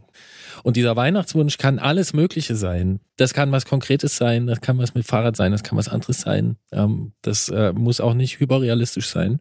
Ähm, aber wir können ja mal ein bisschen spinnen. Deswegen, Christian, wenn du eben schon sagst, du kannst es auch so. Dann muss ich aber nicht als Erster an die Tafel. Na gut. Wer möchte denn? Christiane, hast du dir einen Weihnachtswunsch überlegt? Ja, ich habe mir einen Weihnachtswunsch überlegt. Äh, den hege ich auch tatsächlich schon länger und der wurde in der letzten Zeit auch immer konkreter. Ähm, also, und, und natürlich ähm, habe ich mir den auch so überlegt, dass er so ein bisschen in die, in die Sendung zu dem Thema passt. Ähm, Hühner. genau nicht Hühner. Ähm, nein, aber eben die Anbindung äh, aus dem ländlichen Raum in die Stadt mit Fahrrad und öffentlichen Verkehrsmitteln in Kombination. Und äh, das mache ich auch manchmal. Dann fahre ich S-Bahn und äh, das ist, das könnte deutlich besser werden So war es bis vor kurzem. Da habe ich gedacht, das könnte deutlich besser werden. Da quetschen sich immer irgendwie so fünf bis, bis sie rausgeschmissen werden, äh, vereinzelt Fahrradfahrer äh, zusammen mit irgendwelchen äh, Scooterfahrern ähm, in, in so einem schwer zugänglichen Flurbereich in so einer in so einem S-Bahn-Waggon und äh, dann lehnen die Fahrräder hintereinander. Man kommt äh, da überhaupt nicht mehr richtig ran und äh, man muss irgendwie zehn Stationen, bevor man aussteigen möchte, äh, schon wieder äh, rumdiskutieren, wann man wir und dann sortiert man die Räder neu und also total anstrengend. Und letztens kam mir die Idee, Mensch, es gibt doch Doppelstockzüge. Wieso kann man das nicht einfach so machen, dass man diese S-Bahnen, also die ja auch dafür da sind, Leute mit Barriere überwindenden Hilfsmitteln, also jedenfalls äh, Rollifahrer natürlich auch und auch Fahrradfahrer zu transportieren, äh, die das irgendwie möchten. Äh, warum kann man dafür nicht einfach Doppelstockzüge äh, einsetzen äh, und alle, die rollern müssen über keine Kante, die bleiben unten und die anderen äh, setzen sich nach oben und dann, dann wäre doch Platz. Das wünsche ich mir. Also ich wünsche mir nicht einfach nur ein besseres Verteilen in vorhandenen Zügen, sondern Doppelstockzüge. Ja, das finde ich ist ein nachvollziehbarer Wunsch. Wissen wir, an wen diese, dieser Wunsch zu richten ist? Ich dachte an den Weihnachtsmann, aber, ja. aber ansonsten haben wir ja jetzt. An wen soll der das durchstellen? An die äh, Bundesländer. Die, nee, an den Verkehrs, also an die genau. Verkehrsbetriebe. Na, aber die ah. Bundesländer bestellen doch bei den Verkehrsbetrieben am Ende die. Darauf wollte ich hinaus, mhm. ne? ja, ja. weil ich nur, also Standard, ich höre so viele Leute, die sich über die Bahn aufregen und äh, manchmal ist auch gar nicht die Bahn, also die Deutsche Bahn. Und ähm, mhm. das ist, glaube ich, im, das ist nicht allen immer bewusst, dass im Regionalverkehr gerade, dass die Verkehrsunternehmen, die fahren so, wie es bestellt wird, ne, von den am Ende von der Politik und von den äh, von den Verbänden. Genau. genau so. Weil die das ausschreiben und die sagen, wir wollen, dass ihr so und so fahrt mit zwei, Stunde, zweistöckig, genau. fünfstöckig. So genau, viel. man könnte jetzt ja zum Beispiel sagen, ähm, wenn neue Wagen angeschafft werden, dann müssen die genau so aussehen und so und so viel ne, Kapazitäten für ja. irgendwie Fahrräder, Scooter, Rollstühle. Und es gibt Beispiele haben. dafür, ne? Mhm. Es gibt im, im Metronom, das ist glaube ich Niedersachsen, Hamburg und Bremen. Genau, die machen das. Das diese genauso. Nahverkehrs, die haben teilweise sechsstöckige, äh, sechsstöckige, sechs, se, sechs Teile oder achtstöckige. ja. Aber das sind Doppelstock, das ist ein Zug aus, glaube ich, sechs Doppelstockwagen oder vielleicht sogar mal sieben, weiß nicht, habe ich jetzt nicht nachgezählt. Und dann sind äh, dort ganze Wagen sind Fahrradwagen und ein Fahrradwagen zeichnet sich dadurch aus, dass komplett die untere Etage einfach zack, leer ist und da ist ein Fahrradbügel. Ne? und das, das zweite Mal, dass sich Niedersachsen hier heute bei mir Ja, und das ist eine politische Entscheidung. Ne? Das muss man wollen. Und wenn das wollte ich nur da präzisieren. Das heißt, es gibt, es gibt quasi, es, es gibt das schon. Also ja. ich, ich es brauche, es muss gar nicht neu es erfunden werden. Nein, es kommt immer dafür, drauf an. Sondern, also es ist sehr ähm, klar, es ist auch da wahnsinnig kompliziert, okay. weil du hast verschiedene, du hast, es gibt verschiedene Bahnsteighöhen, die definiert sind. Ja, dann ist das ähm, bei den Doppelstockwagen ist es, also du brauchst da einen Niederfluranteil, der auf Bahnsteighöhe ist. Dann brauchst du entsprechende Fahrzeuge. Die gibt's aber auch immer mehr. Ja, plus bei den alten, in Anführungsstrichen, Doppelstockwagen war es ja auch so, dass du eine Stufe dann runtergehen musstest. Mhm. Und das kannst du ja auch nicht mehr machen für, also barrierefrei ist es halt auch nicht. So, aber ich wollte nur, aber ich konnte es mir nicht, okay. ja, ich wollte, konnte es mir okay. nur nicht verkneifen zu sagen, ne, dass oft die Forderung, die sich da anschließt, die Bahn müsste mal, die ist halt zu kurz. Und auch da ist es wieder eine Frage von Engagement am Ende, dass man sich dafür einsetzt, dass diese Leistung bestellt werden. Entschuldigung, ich konnte es mir nicht verkneifen. ja, mir ist, äh, ich habe gedacht, dass die Idee ist irgendwie neu. ich trottel. Äh, Nein, das kam, nee, kam, kam, aber die ist total eben, äh, ja. Und äh, dachte, vorher war es immer so ein, so ein Sortieren und wie kann man das jetzt ja. unter uns schnell mal hier, äh, mhm. ne? Äh, schnell, wir sitzen hier alle als Pendler an einem Tisch und müssen jetzt hier irgendwie miteinander reden und finden schon auch eine Lösung. Und da fällt einem dann eben auf Anhieb, um dem Ganzen zu entgehen, diesem ganzen Neuwürfeln, Sortieren und so weiter, nichts ein. Und das ist mir eben hm. dann letztens tatsächlich in Vorbereitung auf die Sendung eingefallen. Den Podcast. Ja, sehr super. gut. Ich finde das ein super Wunsch. Ja. Christian, ich, ist dir dein Wunsch eingefallen? Ja, ist mir eingefallen. Na? Ich klaue ihn, weil ich tatsächlich diese Idee auch schon hatte. und zwar diese Kreisstraßen werden zu Fahrradstraßen-Idee. Das finde ich nämlich richtig, richtig gut, weil ich immer wieder feststelle, dass wenn ich dedizierte Fahrradinfrastruktur benutzen darf, meistens sind es dann Fahrradwege, aber eben ja manchmal auch alte Straßen oder sonst irgendwas, dann macht es mir am meisten Spaß. Und dann fahre ich am liebsten, fühle mich am sichersten und kann auch irgendwie die Umgebung am besten genießen, ähm, in der Geschwindigkeit fahren, die ich will und so. Also das ist wirklich was, wo ich so denke, da liegt ein Potenzial und das macht man ja oder viele von uns, glaube ich, die hier diesen Podcast hören, machen das ja sowieso bewusst, dass sie gucken, ich will von A nach B, wo fahre ich lang? Ich nehme natürlich nicht die Bundesstraße und vielleicht auch nicht die Landstraße und vielleicht auch nicht die direkte Verbindung, sondern da gibt es daneben noch so eine Kreisstraße und da sehe ich in meiner App des Vertrauens, da fährt kein Auto und viele Fahrradfahrer fahren da, dann probiere ich die mal. Oder ich habe die vielleicht von einem Kumpel oder einer Freundin äh, geschickt bekommen, die sagen, das ist total super, weil da fährt eigentlich niemand. Und genau diese Straßen vielleicht wirklich genau dafür zu kennzeichnen und zu sagen, das ist jetzt auch eine Fahrradstraße. Da kann ja von mir aus auch der Trecker langfahren. Ja? Also die können ja, da kann es ja auch Ausnahmegenehmigungen geben. Aber eben nicht der sportliche Junggeselle, der, der sein tiefer gelegtes Auto da irgendwie ausfahren möchte, dann hätte ich schon viel Spaß. Also wenn wir davon mehr hätten, weil ich glaube, das wäre auch so ein, wie sagt man so schön neudeutsch, Quick Win, weil die sind ja schon da. Also das würde ganz schnell gehen. Wir haben ja viel, viel darüber geredet, 25 Jahre, 10 Jahre, keine Ahnung. Ich würde mir natürlich auch wünschen, dass übermorgen alles cool ist, aber das könnte ja ganz schnell helfen, um mehr Infrastruktur zu haben. Ähm, das wäre mein Weihnachtswunsch 2023 für das Jahr 2024. Ich wünsche mir 9500 Kreisstraßen, die zu Fahrradstraßen werden. In ganz Deutschland. Das ist auch eine super Forderung für die Landtagswahl nächstes Jahr. Ja. Und vielen Dank für Quick Win. Ja. ja. Dann gibt es einen Tipp. Es gibt so eine, so eine Fahrradstraße zwischen Holzhausen und Kleinpösner. Ist kürzlich eingerichtet. Heißt nicht, also. Die, die gerade ausgeht? Also die hat die, Kurven. Die, die kommt in Kleinpösner an dieser, an diesem kleinen Spielplatz mit dieser kleinen Mini-Boulderwand raus. Ja, geht die an diesem Denkmal los? Ja, ja. Ja. Dort an den, an den, an den Häusern vorbei. Mhm, geradeaus. Also ja. rechts geht Und das ist an sich eine sehr konfliktträchtige Straße. Super Straße. Aber konfliktträchtig. Auch konfliktträchtig. Dort soll es schon Konflikte gegeben haben. Habe ich auch gehört, aber ähm, sie ist auch eine sehr schöne Genau, Straße. und das ist jetzt Fahrrad, das war nur ein kleiner auch Tipp. Ähm, die kenne ich schon, aber die ist ähm, gut. Genau. Aber du weißt schon, du kennst sie schon als Fahrradstraße. Nee, aber ich kenne sie als Straße. Ja, es ist jetzt eine Fahrradstraße. Ich das ist doch sehr, sehr gut. ja, ja, genau, das ja. ist richtig gut. Ein Quick Win für uns alle. Also ähm, 9499. Ja, stimmt. Kann ich schon mal einen Moment? Ich ja. mache einen Haken. Ja. Finde ich gut. Mhm. Ich finde auch die Zahl gut. Ähm, Isabel, hast du einen Wunsch mitgebracht? Ähm, es, eigentlich habe ich ganz viele Wünsche. Ähm, ein sehr konkreter wäre, dass die Radfahrausbildung flächendeckend gleiche Qualität hat. Also ne, in Schulen haben wir Radfahrausbildung, in Grundschulen, die häufig von der Polizei, manchmal von der Verkehrswacht, manchmal von anderen Vereinen, Verbänden organisiert wird ähm, und wie alles im Bildungssystem ähm, sozusagen sehr unterschiedlich funktioniert, sehr unterschiedlich gut funktioniert und dort in den letzten Jahren leider auch es irgendwie finanziell alles zurückgeschraubt wurde. Und ich würde mir wünschen, dass dort irgendwie wieder ein Fokus hingelegt wird und dass wir einen gutes, einheitliches System haben, was vor allem dazu führt, dass Kinder nicht nur in so einem Schutzraum, in so Verkehrsgärten irgendwie Fahrradfahren üben, sondern tatsächlich im öffentlichen Raum auf der Straße, dass sie es lernen. Weil wenn wir die, also ne, wenn wir unseren Kindern nicht beibringen, wie fährt man Fahrrad und wie orientiert man sich, dann werden sie vielleicht niemals Fahrrad fahren. So, und das finde ich schade. Hashtag Mobilitätsbildung. Du hast noch zwei frei, weil du bist zu Gast heute. Oh, dann habe ich sogar drei Wünsche. Ja. Ja.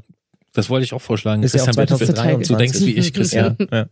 Vielleicht noch so einen anderen eher großen, halb utopischen Wunsch. Ich würde mir wünschen, dass Planung nicht erst dann anfängt, wenn jemand gestorben ist. Also, dass so dieses Thema Vision Zero ist für mich irgendwie keine Vision, sondern es sollte einfach so immer unser Anspruch sein, zu sagen, wir bauen irgendwie die Dinge so, dass sie so ein bisschen verzeihen sind, aber auch vor allem sind wir irgendwie Mitmenschen miteinander und wir führen irgendwie auf der Straße keinen Kampf wer jetzt hier irgendwie stärker ist und ob das Auto durchkommt oder ist mit meinem Fahrrad, sondern wir versuchen beide jetzt irgendwie sicher und cool und in einem guten Tempo von A nach B zu kommen und haben da so einen gemeinsamen, ja, wir leben da gemeinsam und nicht gegeneinander. So, das würde ich mir sehr wünschen. Mhm, und Fuß, Fußverkehr natürlich auch. Und Vision Zero können wir kurz erklären. Genau, bedeutet einfach, dass ähm, die Idee dahinter ist, dass es keine Verkehrstoten mehr gibt. Ja.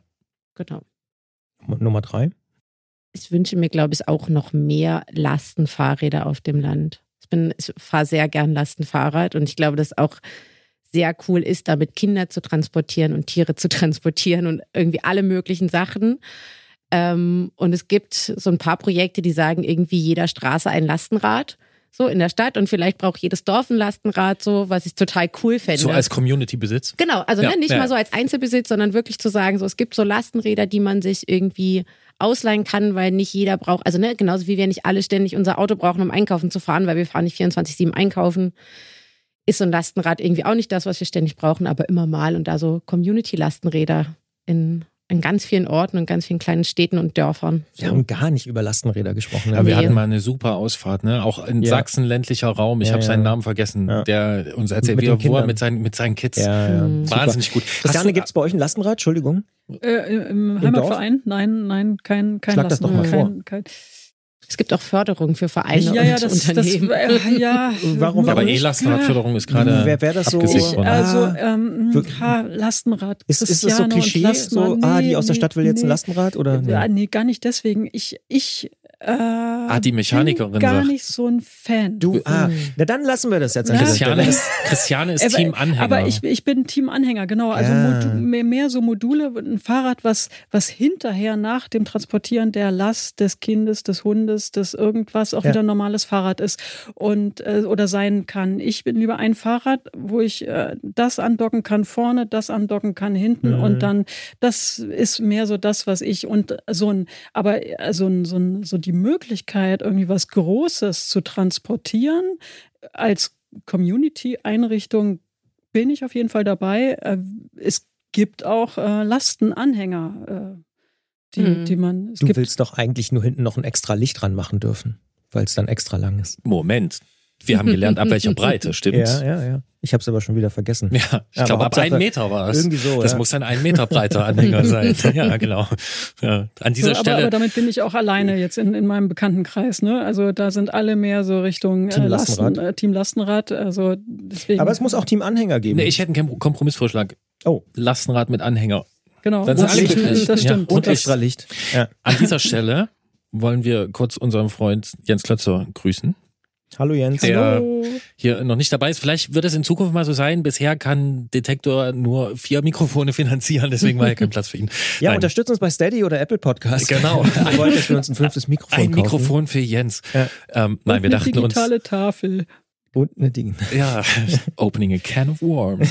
Aber ähm, Ich esse lieber noch einen Keks. genau, nee, wir dachten es, äh, wir machen, also fünf Leute im Studio wird dann irgendwann unübersichtlich. Ähm, Und unhörbar teilweise. vielleicht sogar unhörbar. Ich habe auch noch einen Wunsch. Ja. Ähm, und zwar ist mein Wunsch ganz einfach. Oh Gott. Ich habe alles voll Also mein, mein Produktwunsch, den habe ich schon in der, in der Folge neulich äh, versteckt und Anfang des Jahres auch schon mal genannt. Muss ich nicht wiederholen. Ich wünsche mir ein Ende der Kleinstaaterei. Oh, dann doch Zentralisierung. Naja, nicht Zentralisierung, aber ich. Äh, Eigentlich schon. Wenn ich mir eine Karte der in Deutschland befindlichen Verkehrsverbünde anschaue, dann fühle ich mich hart an den Geschichtsunterricht erinnert. Und ich habe den Eindruck, dass die, das, was ich jetzt hier über Planung gelernt habe von Isabel, ähm, das ist es ist vielleicht, vielleicht ist die Parallele nicht ganz parallel immer, aber da habe ich auch diese Kleinteiligkeit. Und ähm, es ist einfach, Also Deutschland-Ticket 2.0. ja, ich, ich komme aus einer Eisenbahnerfamilie. Ich werde Zeit meines Lebens, ähm, bin ich, ich liebe Schienenfahrzeuge. Das geht nicht mehr weg. Ich setze mich damit ähm, viel auseinander. Nicht viel so, nicht so viel wie mit Fahrrädern, aber schon auch. Ja? Schon sehr viel. Ich habe eine große Sympathie dazu. Also mi- mich macht es glücklich. Wer, wer mit mir Fahrrad fährt, der weiß das. Ich freue mich über jede geschlossene Schranke. Wer Und, diesen Podcast hört, und eine Tour, Nachtzug. bei der die Schranken, bei der die Schranken zugehen, ist eine gute Tour. Meine Rekordtour waren, glaube ich, sieben oder acht Schrankenschließungen. Ich habe nur gefeiert oder oder Vorbeifahrten. So, aber die Eisenbahn ist ja nicht für mich da. Auch Bist du für, ein Trainspotter eigentlich? Also freust du dich dann auch, guckst du dir auch den Zug an? Ich, ich sehe gerade, es gibt überhaupt keine Sch- Schnapspralinen. doch, doch, es doch, gibt doch. Schnapspralinen. Doch, Ja. doch. Nur außerhalb unserer Reichweite. Also sag mal so, es wurde uns vor zwei Jahren wurde uns erzählt, da sind wir, haben wir unsere eine Abenteuerreise ums sogenannte Schmieringer Becken gemacht. Und ähm, da haben wir eine Frau getroffen, die war zu Fuß unterwegs und die hat uns gesagt, dass über dem einen Tunnelmund der Schnellfahrstrecke so eine geile Streuobstwiese ist und dass wir die unbedingt mal angucken müssen.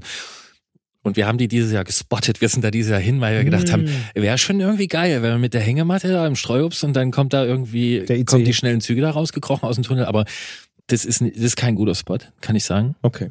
Weil man muss dann auch vermitteln zwischen Hängematte und Eisenbahnleidenschaft. So. Aber du guckst Verdammt. dir die Züge an. Ja, ist ja auch völlig wurscht. Was ich damit sagen wollte, ist, ich kann nicht von jedem und jeder eine derartige Identifikation, wie heißt das Wort? Identifikation, Identifikation, mit dem Thema verlangen, wie ich diese habe oder andere Familienmitglieder bei mir. Und ich wünsche mir eine Bahn, die so funktioniert, dass die einfach verständlich ist. Dass ich weiß, an wen ich mich wenden muss, dass ich weiß, ob ich ein blödes Fahrradticket lösen muss oder nicht, dass ich weiß, wo die Tarifgrenze ist. Ja, und diese ganze Leute verstehen das einfach nicht. Und wir hatten hier in diesem Land eine verdammt gute äh, Eisenbahninfrastruktur und die ist absolut runtergewirtschaftet worden. Ja, hier ist ein Wintereinbruch, dann braucht irgendwie Österreich braucht einen halben Tag, Schweiz braucht einen halben Tag, Deutschland braucht wie lange, damit die Züge wieder fahren. Das hat alles Gründe. Und ähm, ich vermute, dass es auch was mit unserem jetzigen Thema zu tun hat. Denn wir reden natürlich nicht nur, wir machen zwar Fahrradpodcasts, aber natürlich geht es auch um Schienenfahrzeuge, es geht auch um Fußverkehr. Es geht um clevere äh, Verkehrslösungen und ich möchte. Busse. Geht's ja, auch? natürlich. So, um, um verschiedene Formen des Nahverkehrs. Und deswegen möchte ich da habe ich diesen Wunsch, ich schreibe es in dem Forderungskatalog, dass sich das bitte ändert, weil ich glaube, dass dieses Verkehrsmittel viel mehr leisten kann, als es tut. Und es gibt konkrete Gründe dafür, dass, dass es das nicht macht. Ist notiert. Ist in anderen Ländern äh, anzuschauen. Ja, was ja auch wieder Hoffnung macht. So, das war mein Plädoyer. Ein kleiner, ähm, kleiner Mini-Rant hier am Ende. Aber naja. eigentlich ja mit einem positiven. Ja, du hast äh, mich noch nicht ranten gehört. Aber genau, damit nähern wir uns der Zielgeraden. Wir nähern uns der Zielgeraden. Gibt es noch Fragen zum ländlichen Raum? Zu den ländlichen Räumen? Gibt es ein Klischee, was du nicht mehr hören kannst jetzt nach über einem Jahr, Isabel? Dass irgendjemand aufs Auto angewiesen ist. Also ja, ich glaube, ne, nicht weil der Mensch es will, sondern also vielleicht ja, doch. Nee, ich glaube, man ist nicht unbedingt aufs Auto angewiesen. Ähm, beziehungsweise ist es keine freiwillige Entscheidung, darauf angewiesen zu sein. Und das wird den Leuten immer so unterstellt und es wird nicht gefragt. Hm. Hm. Ah, es wird ihnen sogar unterstellt. Also genau. man denkt für eine Situation, die es eigentlich gar nicht gibt in der Form. Genau. Man, okay. Also äh, ja, oder auch so, ne, die, die Krankenpflegerin braucht doch das Auto, um jetzt zur Arbeit zu kommen, ohne sie zu fragen. So. Oder die Strukturen dahinter zu hinterfragen, so, ja. Das ist, glaube ich, das, was ich irgendwie anstrengend finde, immer zu hören. Das heißt, du hörst hm. es von Leuten, die dann für andere Leute sprechen. Ja. Okay. Mhm. Und das als Argument anführen. Ja. Bist du wahrscheinlich, also ja, Passiert, glaube ich, nicht nur bei dir. Möchte sonst noch jemand was über, über den ländlichen Raum wissen an dieser Stelle? Hast du noch was zu sagen? Möchtest du noch angesprochen werden auf was? Nee, ich wollte nur noch mal in die Runde fragen und ähm, wollte mich an dieser Stelle bedanken für den Besuch. Für sehr die, gern, danke für die Einladung. Ja, und für diese sehr interessanten Einblicke. Ich danke auch fürs Gebäck. Ja. Genau. Ich möchte erwähnen, dass zwei Personen, die ja noch in diesem Podcast sind, auch selbstständig, ohne dass das abgesprochen war, äh, Gebäck mitgebracht haben. Vielen Dank dafür. Also wir können jetzt noch lange essen und ja, dann gehe ich einfach mal davon aus, dass sich unsere Weihnachtswünsche im ersten oder zweiten Quartal des nächsten Jahres 2024 äh, sicher erfüllen werden. Ja, du nennst es ja Forderungskatalog. Das ist schon ziemlich mhm. arbeitsauftragmäßig an den Weihnachtsmann, aber wir werden sehen, ob er liefert. Wir werden natürlich dranbleiben hier in diesem Podcast und äh, das beobachten. Manche genau. Weihnachtswünsche gehen ja auch nicht in Erfüllung, aber manche eben doch. Deswegen ja, ich hoffe, dass dein Weihnachtswunsch in die Altmark umzuziehen nicht in Erfüllung geht. Nee, den habe ich ja schon gestrichen, weil du gesagt hast, da würdest du mit mir keinen Podcast mehr machen wollen. Ja. Genau, ja, nee, ich stehe schon auf direkten Kontakt. Ähm, genau. Und alle Beteiligten an diesem Podcast, das sind natürlich die Leute, die jetzt hier anwesend sind, das ist Christiane Lang, das ist Christian Bollert, sind aber auch Leute, die nicht da sind, wie Jens Klötzer und das ist dieses ganze Redaktionsteam hier. Ne? Das sind Leute, die die Artikel abnehmen, die das schneiden immer. Ähm, Benny und Flo sind es, glaube ich, meistens. Ja, meistens. Ähm, ja, alle Manchmal Leute, die sich darum kümmern. Das ist sehr, Tim. ja, das ist sehr schön, dass wir das hier machen können. Auch in diesem Jahr möchte ich das sagen. Ähm, vielen Dank für die schöne Zusammenarbeit. Es macht mir großen Spaß. Dann sage ich das mal zurück im Namen aller, auch von Stefan und Alea, die du jetzt noch nicht genannt hast, die auch in diesem Jahr sehr, sehr viel sich mit Antritt beschäftigt haben und natürlich auch von mir. Danke, dass wir zusammen diesen Podcast machen. Es wird dann fast schon ja, am Jahresende immer ein bisschen rührselig, aber du hast ja vollkommen recht, man muss auch mal Danke sagen. es aussprechen. macht sehr, sehr viel Spaß, äh, sich hier immer wieder mit Fahrrädern zu beschäftigen und manchmal auch mit Zügen und anderen Dingen, die damit zusammenhängen.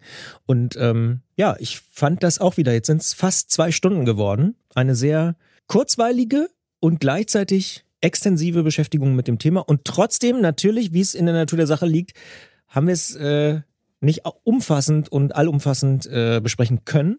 Zum Beispiel Lastenräder ist mir aufgefallen. Ganz am mhm. Ende haben wir eigentlich nur am, wirklich gestriffen, ja, nur so themenmäßig.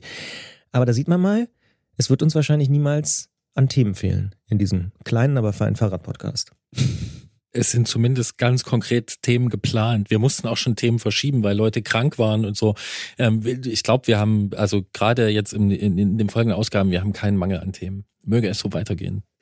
Und allen, die dazuhören, sage ich vielen Dank fürs Zuhören, vielen Dank für die Unterstützung, ähm, vielen Dank fürs Feedback. Achso, vielen Dank auch fürs Feedback zu dieser Ausgabe. Ich konnte und nicht. Frohe Weihnachten. Oh, Richtig. das darf man jetzt auch schon ja. sagen. Und ich konnte nicht alles vor, ich konnte nicht alles Feedback vorlesen, aber wir haben alles einfließen lassen. Genau. Und einen entspannten, möglichst entspannten Jahresendspurt und dann äh, frohe Weihnachten. Und einen guten Rutsch kann man auch schon, weil wir hören uns erst im neuen Jahr wieder. Das tun wir. Ja. Alles klar. Gute gut. Fahrt, macht's gut. Tschüss. Tschüss. Tschüss. Black hole